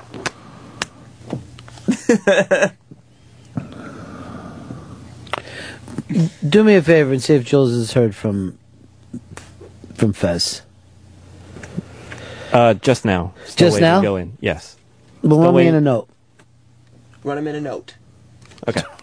Why do you think that you got to say what I just say he didn't exactly know the what same? you said. Am He I saying in confused. fucking Spanish? He looked very confused. I think he was in the process of turning on and off his mic. By the way, the the problem that he has knowing how to give signals is unbelievable too. Yeah, I, I had to I had to talk with him. And I'm like, "Hey, are we okay?" And he's like, "Yeah." And I know that the guy's standing at the door trying to get in. Yeah, he's got a. I noticed that you put the thing up there. Why, why were the shade guys looking in here? Uh, I don't know. Uh, I they they were just talking, and then Sway was whispering stuff to his friend. But mainly, I did that because I didn't want that to keep happening during the interview. Thanks. I said pull the shade on shade. So I like oh, to it's say. good. Uh, Greg, you're on my Fez. Hey guys, I just wanted to add that uh, Hubert Selby Jr., the author of Requiem for a Dream, was uh, one of the weird, laughing prison guards way at the end of the movie when they're all messed up in Florida or wherever they are. In that weird montage. Yep. Well, at least you picked the best part. Uh, Matt, you're on Fez. Hey, Ronnie, what about Jim Carroll in Basketball Diaries? Shooting heroin with Leo? Fuck. Jim Carroll. Well, Basketball Diaries, when I read it when I was a kid, I loved it so much. But Jim Carroll was a guy that I always wanted to do the show. And Earl actually booked him. And I'm like, holy shit, I'm going to do the fucking show with the great Jim Carroll. And then he canceled. Oh, I, can't do it now, but I'd like to come and do it soon. We're like, whatever you need to do. Because we know he lives in New York. And then he passed away. And that, I've never gotten over that. It's fucking I just think about him all the time. Anyway. He's a fucking man. I You ever listen to a lot of his punk stuff? The Catholic Boy, that album. Yeah. That was the shit. Well, look who's over here. Let me grab the hit. My name is Fred. I love just the hit. What? This is a great song. Yeah.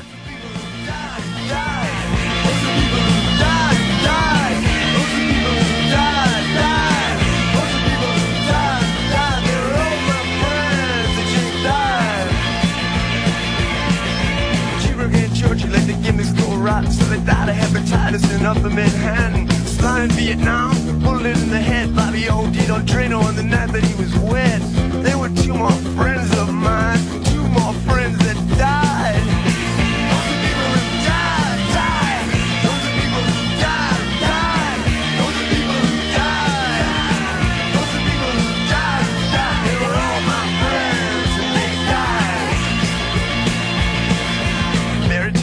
from a hotel room. Bobby hung himself from a cell in the tombs. Judy jumped in front of a subway train. Eddie got slit in the jugular vein. And Eddie, I miss you more than all the others. And I salute you, brother.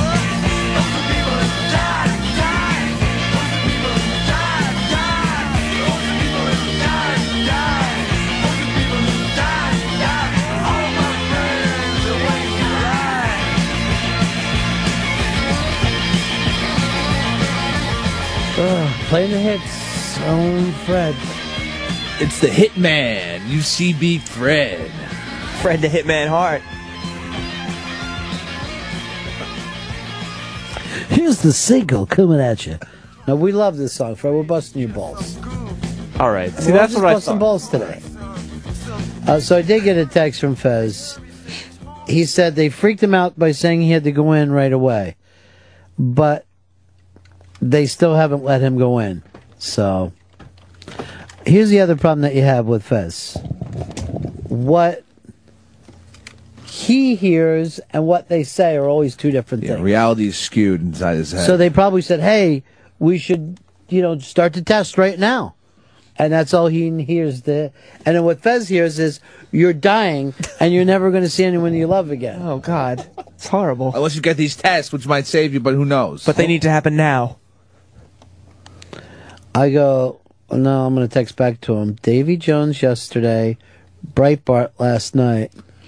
These things normally happen in threes. Who's next? Oh God. It was very weird with the Davy Jones thing, how everybody on TV wanted to point out that that band was put together as a TV show. And everyone knew it. You've known it your whole life. Why do they need just to say obvious things over and over? Because they don't, I don't think they really cared about the Monkees. They just wanted to. Well, this was one of my favorite things. And I'm watching one of the fucking live at fives or whatever you call these shitty shows, right? So they go, they had such great hits as, and like they're just going through, you know, Daydream Believer. I don't want to be your stepping stone. Help. And I'm like, oh, oh no. They fucking did help, did they? Sergeant Pepper's was another great hit. You might remember them from Revolver, the White Album by the Monkees. And then finally, every song ever written. Ziggy Stardust said the fucking.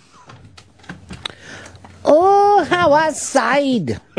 Do you think in the future though, like when like a couple hundred years in the future, when people are looking back at this time period, things will just all start to mesh together, and they will think that the Monkees did. First of all, stuff? why would they be interested in this fucking time period anyway? It's very fascinating. Do you sit around and think about the m- music of the 1840s? Yeah, what were they listening to? Because they, you know, I guess they were listening to live music, but it is a little fascinating. Yes, they were listening to live music. They didn't have anything else. Didn't you ever see those people like that lived up in the hills or the ones that have been handed down songs for all those years? And they would send those guys up there to record them, like Oh, back yeah. in the twenties. There, because none of that stuff had ever been recorded. These are the only fucking guys you know, crazy fucking hermits. And like hillbilly music really kind of sounds like Scots stuff because they're like Scots that moved over there started fucking inbreeding up in the hills. Oh. And they're just fucking up there and they're just drinking moonshine out of a fucking mason jar and getting blown by their niece. And they're like, can't we have country music? Just fucking, just crazy shit. The whole family's playing different Hell yeah. instruments. fucking washboards and shit. Yeah. And for some reason, in the middle of all this sh- fucking dirt wood, f- just fucking dirt floor and and There's no shitty and fucking holes in the roof, and still feeling superior to black people, like why? Why wouldn't you say we're exactly in the same boat here? Nothing's fucking working out for anybody.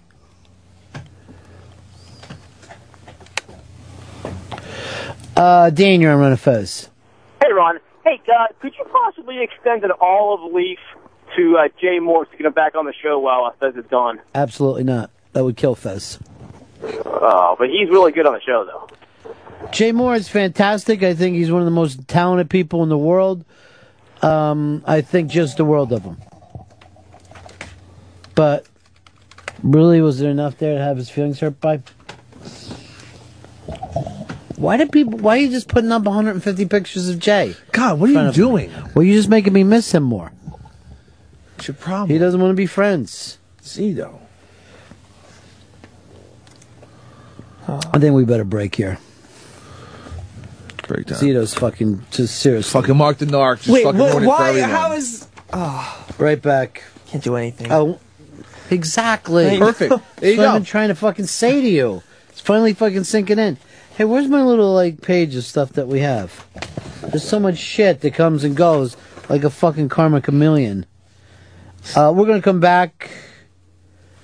All right, Hicks, with the girl that you like, explaining leap year. Oh, this girl's fucking awesome.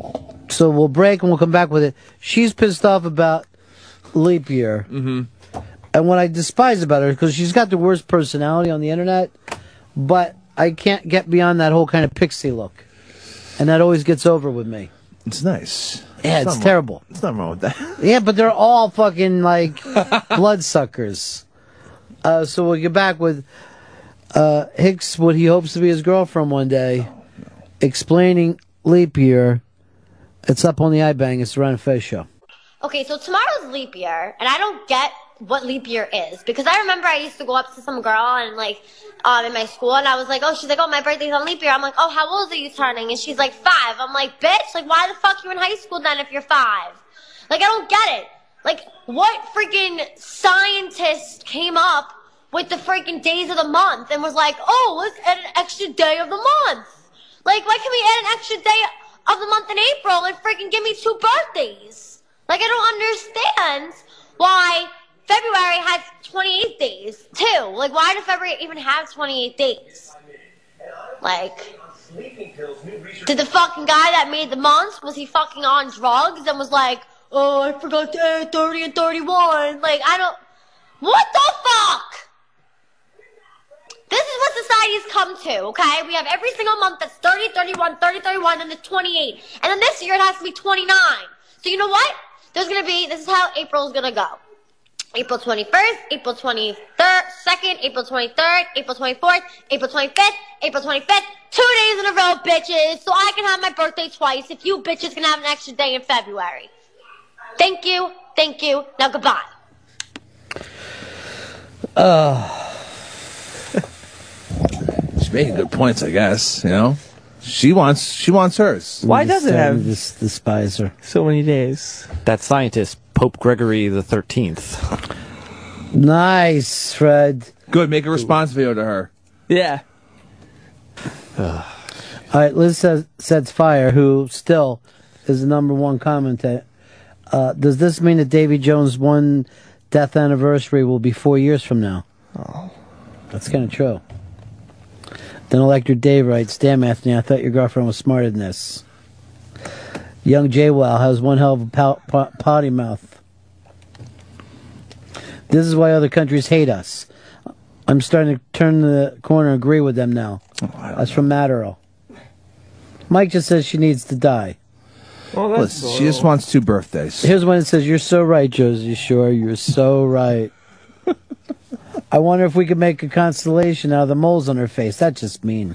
Why attack her? She just has she's just posing, you know, questions. Uh, holy shit, is this Pepper Hicks's daughter? Shouldn't say Jesus Christ enough. Why doesn't she ask Leap Day William? She said it best when this is what society has come to. Valid points. Hmm. Cleta says she's destined for the pole. This doesn't seem fair. If she can have two birthdays, why can't I? Your birthmark looks like shit. Mean. Hmm. Haters be hating, is what I say.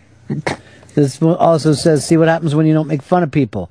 They maintain confidence. Good point.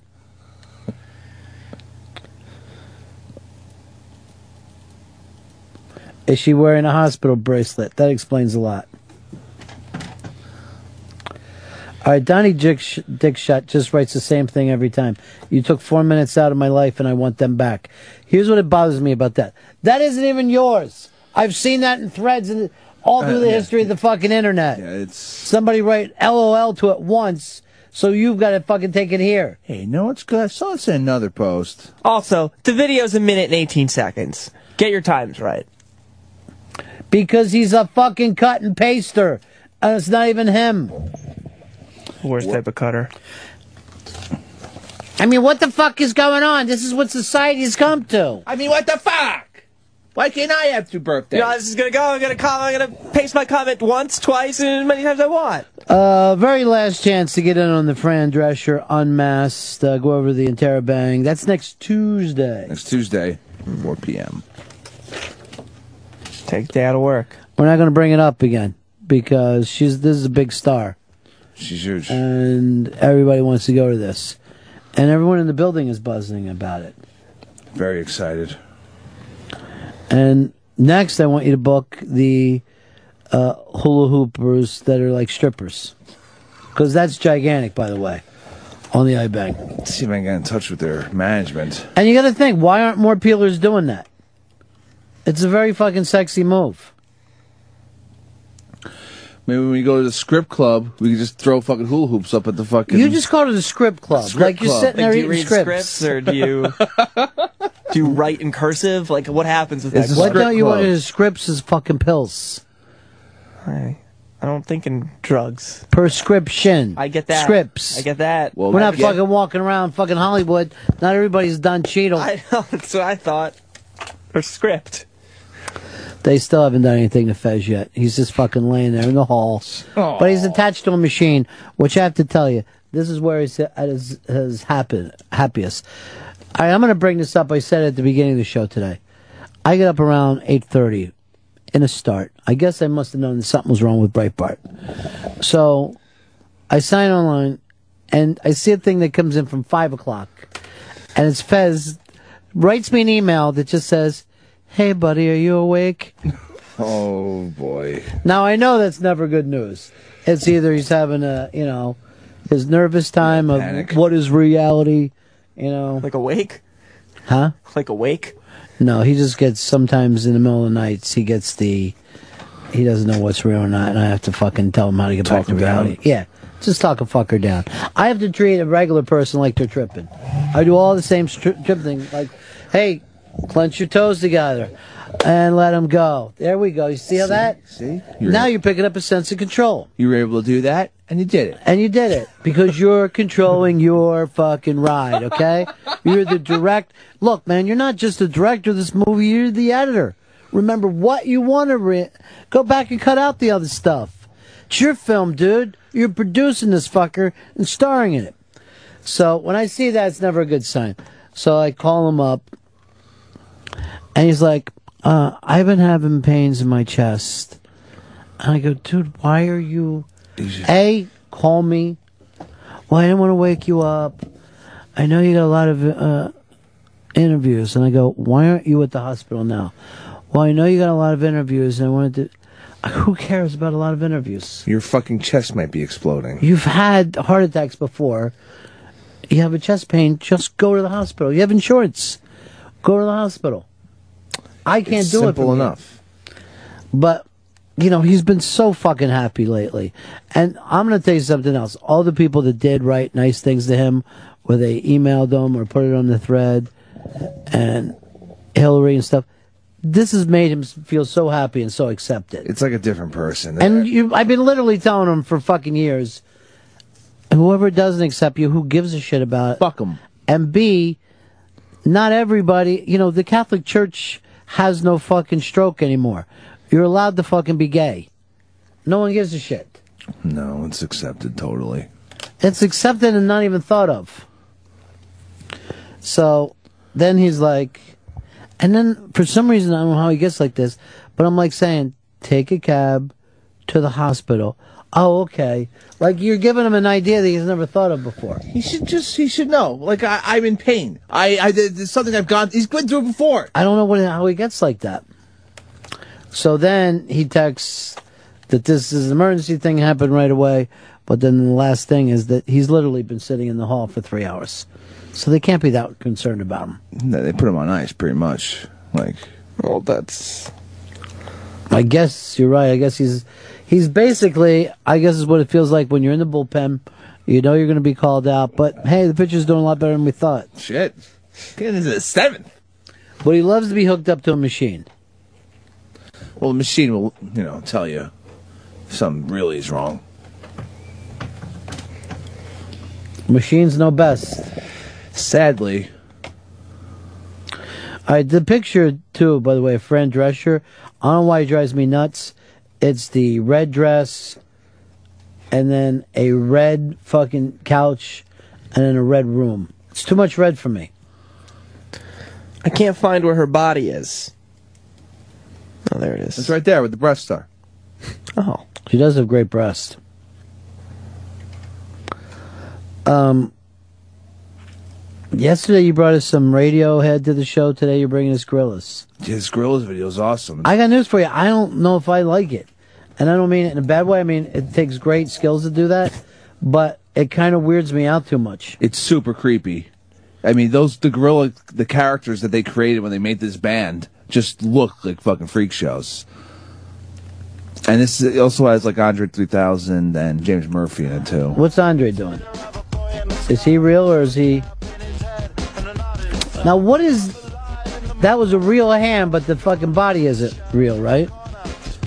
Yeah, the whole the whole body is just the, the animation of that. that- that- They've showed this animation showed up in other videos before, but now this is just like pretty much full like 3D animation. But that's totally animated. Yeah. Because at one point I thought I saw a real hand.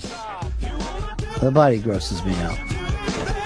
His legs shouldn't be longer than his torso. I mean, I know that's probably part of the problem. Their animation has also always been really good. Like they're always sort of on the cutting edge. Everything about them is cutting edge. Yeah. Like that first video they put out was just like phenomenal for the time. It was like amazing. People were loving it. And then them doing live concerts where really the animation is there. Yeah, they bust out like fucking basically holograms at some of these shows. But then their, their last tour, they basically he just, they just broke out and just Damon Albarn just came out and started singing. Which is kind of cool. If- It's on YouTube. The um, when they did that show in Harlem at the Apollo, and like Dennis Hopper showed up. That's the best thing I've ever seen. It's fucking amazing. Can you imagine you're at a fucking show and here comes Dennis Hopper? What? The Apollo? Crazy. That's beyond crazy.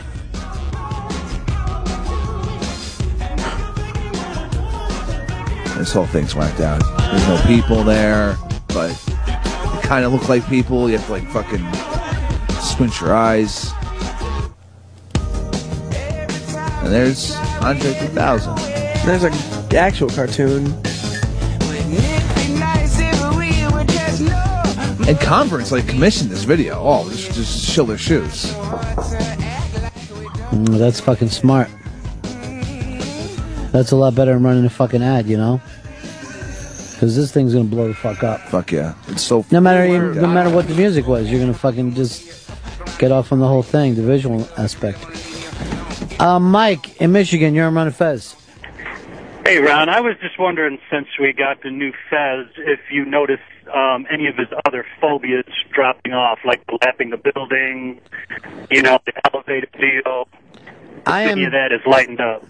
Now, I mean, look, we're less than a week since he came out. He came out last Friday. Um, but everything for him and the way he handles himself has changed.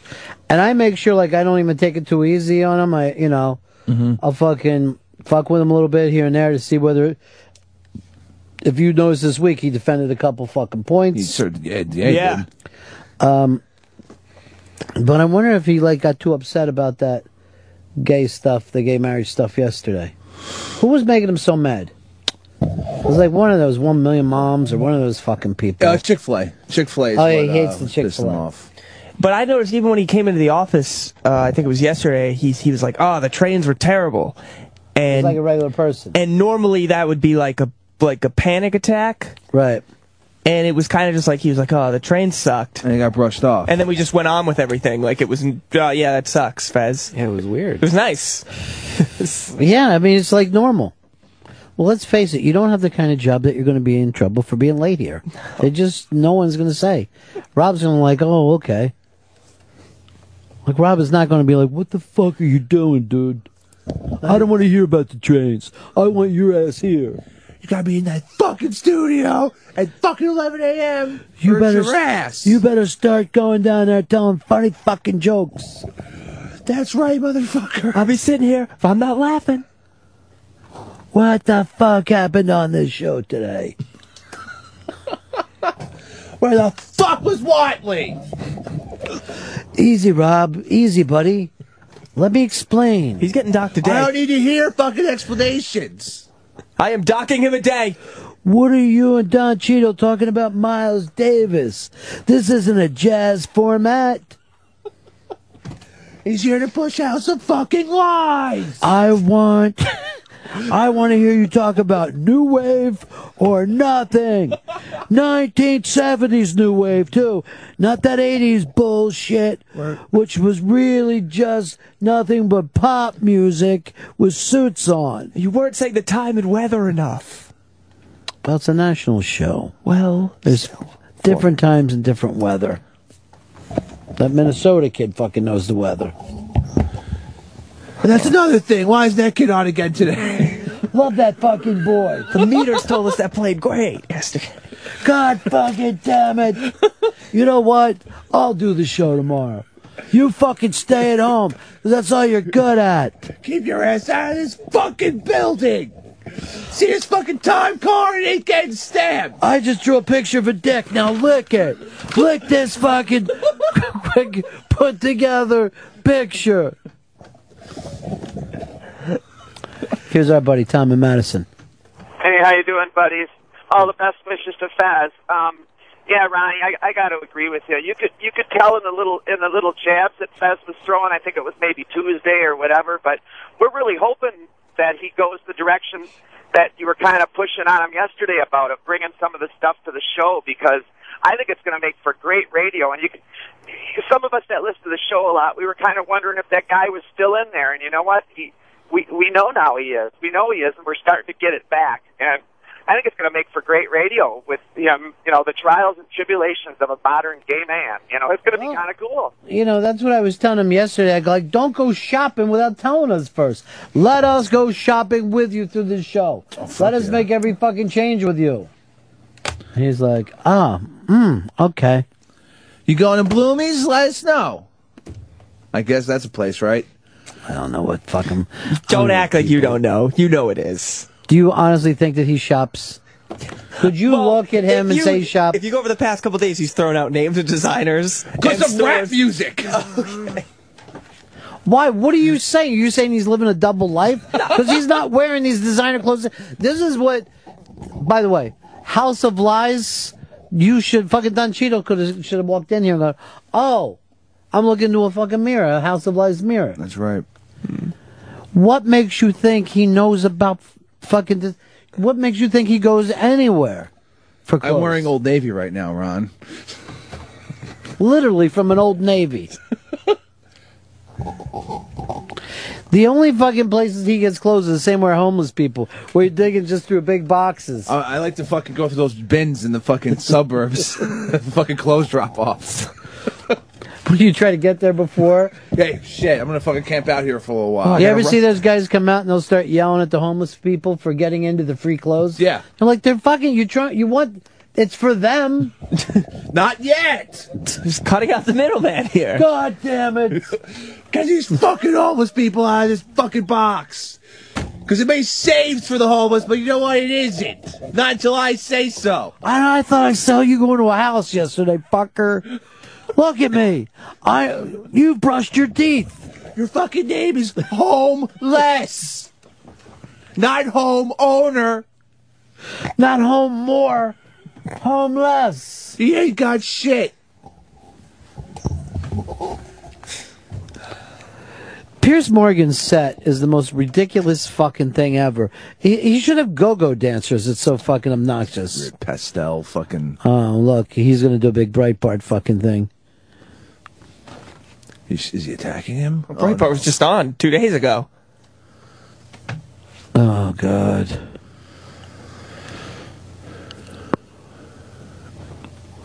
Oh, bright. Oh, Breitbart, you probably didn't know that when you handed that over, it was gonna p- pass in front of a Pal Talk camera. You didn't know. You There was no way to know that. You were just coming into a radio studio. What? What? Did,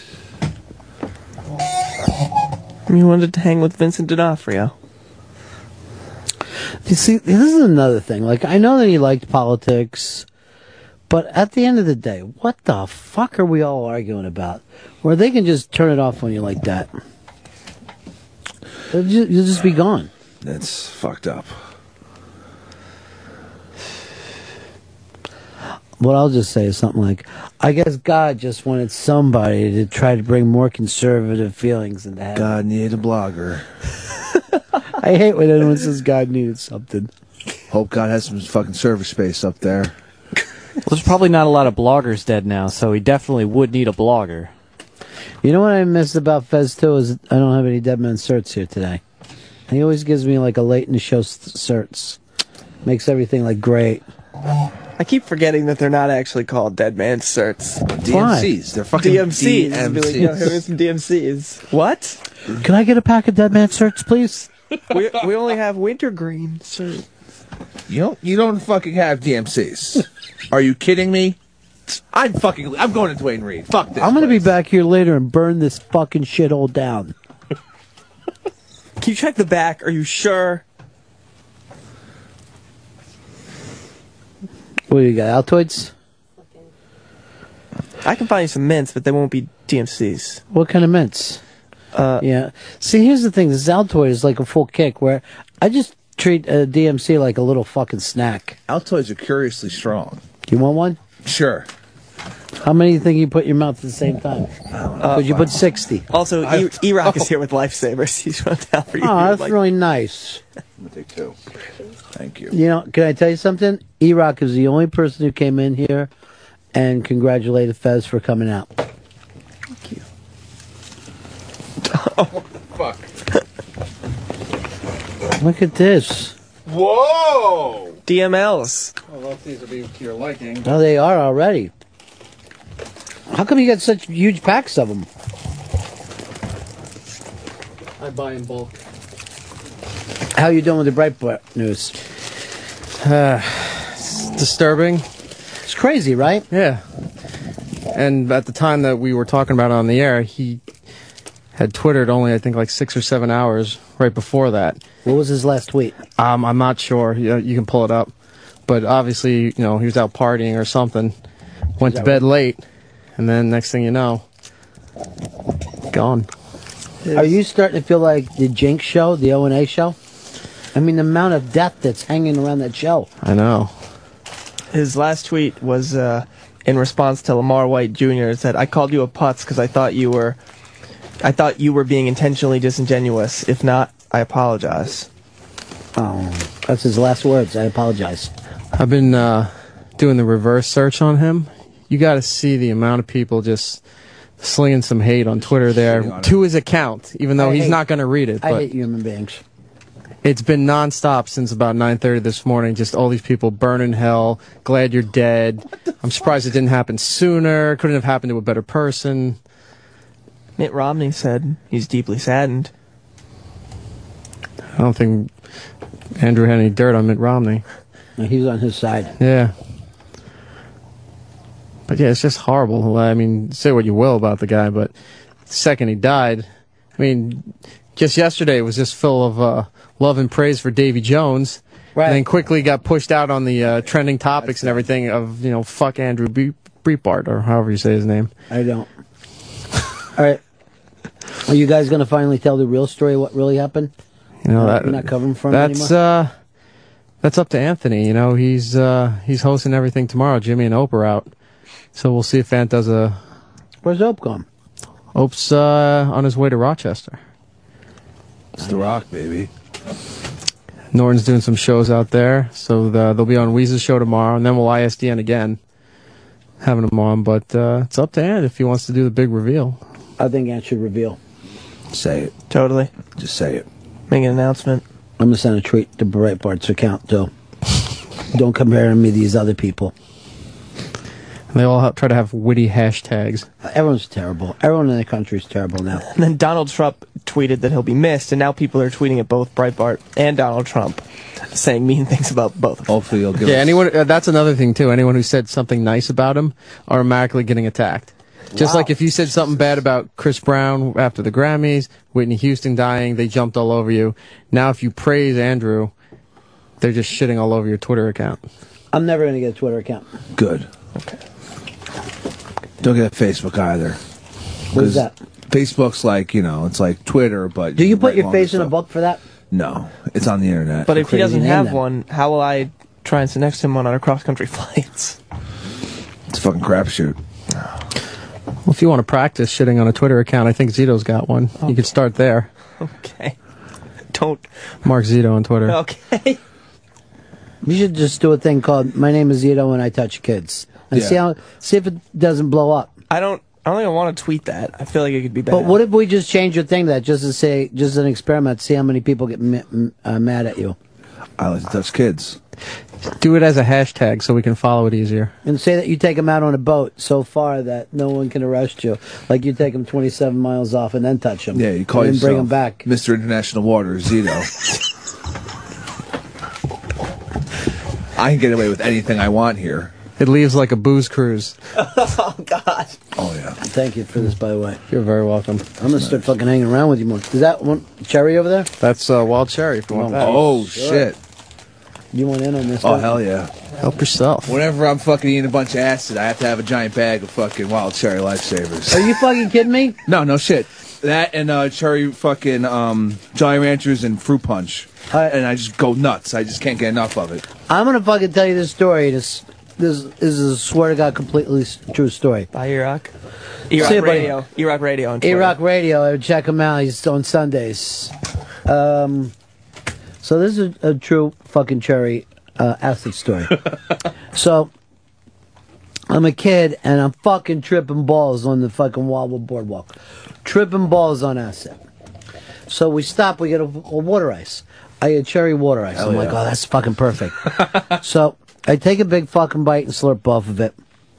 And all of a sudden, this fucking cherry just, the flavor just explodes. Oh, yeah. Dude, it goes up into my head, and I feel it slowly going down my neck, my shoulders, to my hands, all the way down to my feet with this cherry rush, where I'm tasting cherry in my kneecaps. Oh my god! I can God. taste it in my calves. Oh, that sounds I can amazing. taste it in my feet.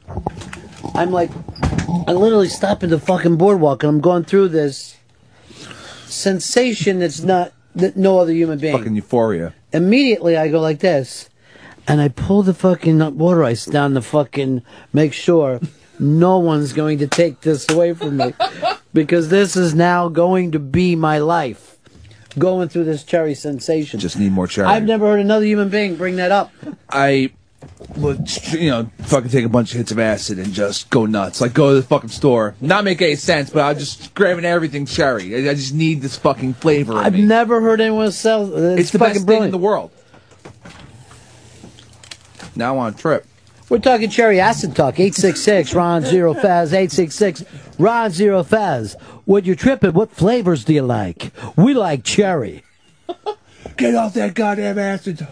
You know, I like lemon. you fucking douchebag! well, it's a flavor, and I'm just trying to, you know, I'm giving my opinion. What is all this cherry acid talk on the air today? He just did that. See, it's he plays the fucking part of Rob Cross. God damn it! He's Rob Cross. Why the hell you letting that Zito kid on the air? He doesn't do the impressions of me. You do. That just sounds like you're playing the part of Twitter right now. Yes, that's how we do all of our impressions.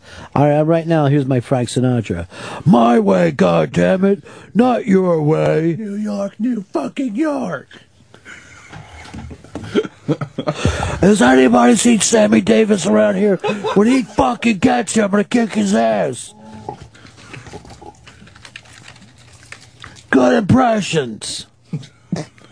People are feeling so bad about, you know, when I see what's going on, like with this Breitbart thing, right? I really do have it in my mou- mind. Why do you spend all your time fucking fighting and giving a shit? We should be living like fucking Tahitians. We should be waking up late, fucking just like drumming and chicks are fucking dancing around to it. Then we catch some fish. Oh god.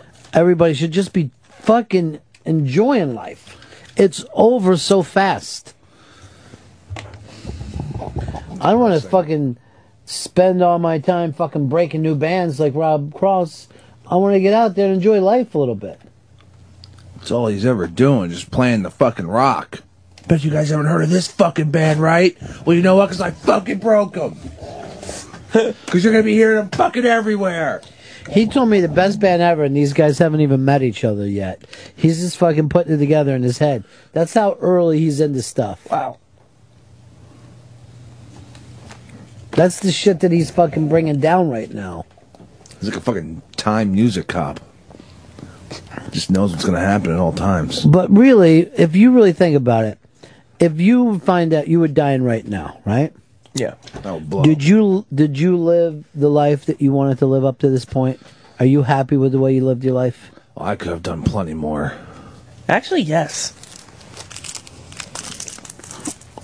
That's the saddest thing. I, I think you're right. I don't think that you could have achieved anymore. The stuff that you've done is so superficial and fucking just air wrapped in bullshit. Come on, no, Zito, everything though. Zito could No, have you knocked can't. some more people out or gone to some more John Mayer shows. I'm very happy with everything I've done. I feel like I, to this point in my life, I mean, like probably the only thing, like, sure, I'm assuming at, at one point I wanted a family or something like that, but other than that, I don't know what what I would have done extra in the 24 years I've lived thus far. I guess gone more places. Probably talk less. Probably would have been the best thing for you. um, hold on. Andrew's got a little spy report for us. Uh, Andrew, go ahead. Yeah, a little spy report. Um, Dane Spy Cook report. Spy report. Is, Dane Cook Spy, is re- uh, spy report. Spy report. in a pilot about. Spy uh, report. he plays a, a a a satellite radio host, and he's got two hot girls on the show with him. Like one's his producer, one's his co-host. When did you ever see three hot people in the studio together? Uh, the O and A show. Oh yeah, they're real hot.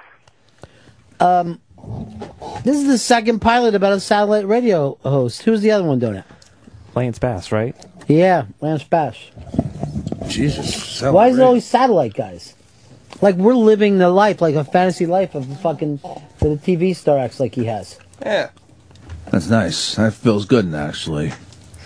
We're fantasies. Look at us. Maybe that's like the new television producer go-to job on TV and movies. But there's multiple TV channels. There's only one satellite radio provider. Mm-hmm. That's weird. There used to be two. I throw up the X every day walking in here. I know you do. I don't. We should all get fucking X's right now in our necks. All right. I don't know. We can use uh, some sort of metal to carve it in. Who's doing the show with Antamar? Not sure. I'm very curious. I guess he was going to bring in Breitbart. Oh. That's really sad now. Life is so fucked up.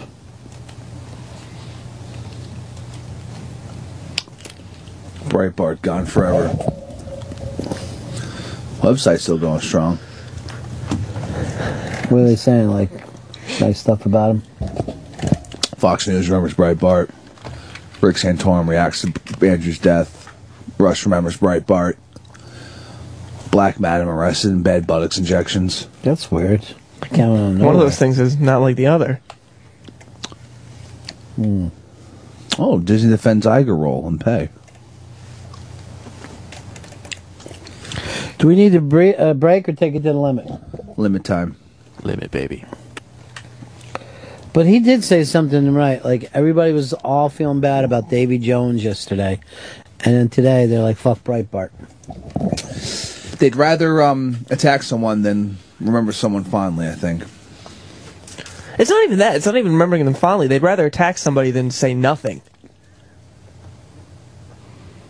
It's like you. you Yeah, that's a good point. You could just say nothing, or you could just say, "Hey, even though I disagreed with the guy politically, so sad. I know that he's a man. He had a family. He had friends. He had people who cared about him. Sorry this happened. That's all you have to do. you don't have to do the oh, uh, guy was a fucking dick, and everybody who liked him was a dick. They prefer to say like a rotten piss or something. That's terrible to say that. Yeah. Should be rest in peace. Fred, how's your knee doing?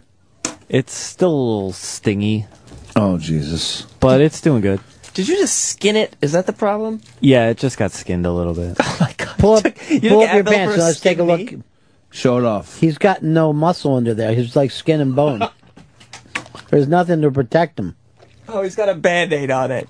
That's like the. Him scanning his knee is the same level of pain as if Chris Stanley got shot. Oh my god. What? It's nothing. He fuck. It's like a kid's get like a like a boo boo. Like a Yes, I had a boo boo. like that's what. He didn't hurt himself. He like got rug burn. That's what happened. Oh, I'm very thin skinned. It it hurts a lot more than it would on on a normal person. We all try that. Like just get some fucking clamps and put it on it and see how when he starts to break. Oh yeah. As soon as I saw the clamps, I would. See, this is why I'm worried about the Nazis getting you. You'll give up anything. He's gonna talk. Hey, whatever they need. No. Well, they're going to hurt me. So, what else? Dustin, you're on Ron and Fez. Hey, uh, as- uh, on the whole Breitbart thing or attacking people on the internet, I think a lot of people don't see people as real people anymore. It's almost like they view them as characters or something. There might be some truth to that. Is like it's all become so impersonal. But you know, we spend so much time saying, I'm on the left or I'm on the right, I'm this, I'm that, that you forget. Essentially, we're all human beings. I mean, that's why I hate when my friends, like, who are more liberal, they'll be like, oh, all conservatives are stupid. I'm like, they're still people. Like, they still have feelings. It doesn't. Are you a conservative? No. Well, you just yell out, I'm conservative. Because I'm not. I'm but I- stupid. but I understand that they're, you know, they have their own way of thinking, I guess. I don't Why don't you? Why don't you do this? Because I have a friend on my um, street. He was fucking. He was walking down our block, right? Yeah. And somebody had. They were doing some uh, work up high, and uh, bricklaying up there, and a brick came down and smashed into his fucking head. This is just three days ago. Smashed into his head, and he came to, and they were talking to him, and like his head is out to here, man. It's just all swelled up, and he starts going, "I'm voting for Mitt Romney. Mitt Romney is my," and that quick, and I'm like, so that's how it happens. It's head wounds. Wow. We've we're Seriously, he's he's a good man. Look what he did in Massachusetts. The first thing he said. Yes. So I guess that's where he's getting a lot of his votes. So do we think it was the Romney campaign that dropped the bricks too, or that would be smart of them. They should fucking fly over with a uh, just dropping anvils in planes. They got the money. They got the anvils. Obviously, you're not using them for anything else. Do we have pictures of this guy on that uh, stomach post?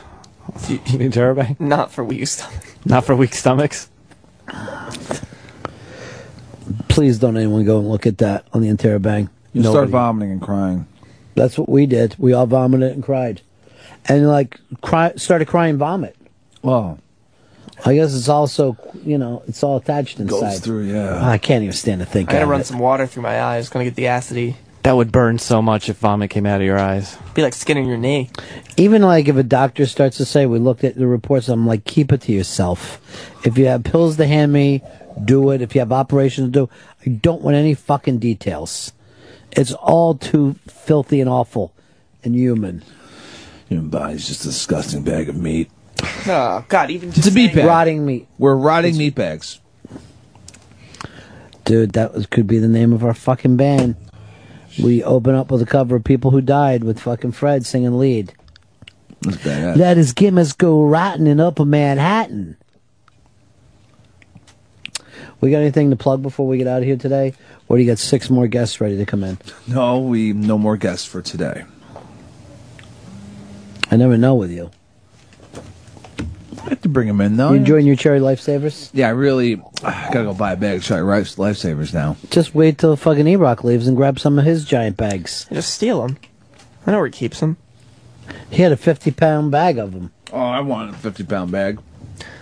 We do have a lot of candy in our office, though, from the candy man. Yeah, but we don't have fucking cherry lifesavers. They don't run any kind of lifesaver over there at Hershey? I don't know. We have a lot of Jolly Rancher stuff that's very good. Uh, we I think went through most of the Jolly Ranchers, or at least I did. what is your main go-to thing in that giant bag of candy? The Jolly Ranchers, and they're almost all gone. Yeah, but we also enjoy the the Reese's cups a lot, and there were some Reese's pieces in some of them that were also good. And they have white chocolate Reese's too. That's not as good. I don't like white chocolate. Still eat them though. Yes, you do. You two, you two sound like my two youngest boys in the back seat. Let's rank the Reese's cups. The cups number one. Because white chocolate will be last. Fred, you got anything you need to plug before we get out here? No. You're filling in for fucking Fez now. What would Fez plug right now? He would probably say, uh, make sure you get your uh, entries in on the uh, TV local TV commercial contest. It has to be in by 11:59 tonight, and you don't leave them in the comments section. Email them to editor at theinterrobang.com, and they have to be real ads, real local ads, nothing national. And Stephen Dorff and Mo Rock are up on the Interrobang. Go check it out. Why are you fucking making fun of the gay thing? That's fucking a hate crime. Fucking kidding me? You're gonna get fucking arrested, and you know what? I'm happy that's gonna fucking Good. happen. Why are you happy? And you're gonna do fucking hate crime time, not just fucking just fucking bashing fucking time. There's different times. Yeah, Yes, you they'll get fucking- longer fucking thing. they It's a hate crime. Fuck you up for a hate crime, and they'll fucking throw that shit around. They don't care. But you know the guy's sick, and you're making, and he just came out last week, and you're doing a fucking stereotypical gay voice. That's fucking believable, He man. sounds when he does the reads. No, he sounds like a fucking professional. Yeah. Slightly effeminate professional. That's all. Hope you're fucking happy. Nothing to make him happy until you know what. Yeah. Then he'll throw a fucking party. Fucker. Just a fucker. So sad. It's a sick fuck. Thanks to Don Cheadle for stopping in here. Uh, Lip from Showtime. And Awake guy came in from Awake tonight, 10 p.m. 10 p.m. Jason Isaacs. Unless you're in the Centrals. And it's 9. Then shit gets weird. Yeah, then it gets nuts. Uh, if I lived like in the middle of the country, I'd be screaming, "What time is it really? Not what time is it here? Where is it really? Where the people are?" We're not gonna fucking tell you. Figure it out. Oh, I wanted to say something. Uh, that's the end of my show. Donk. Soon it'll be filled with parking cars. I watched it for a little while. I love to watch things on TV.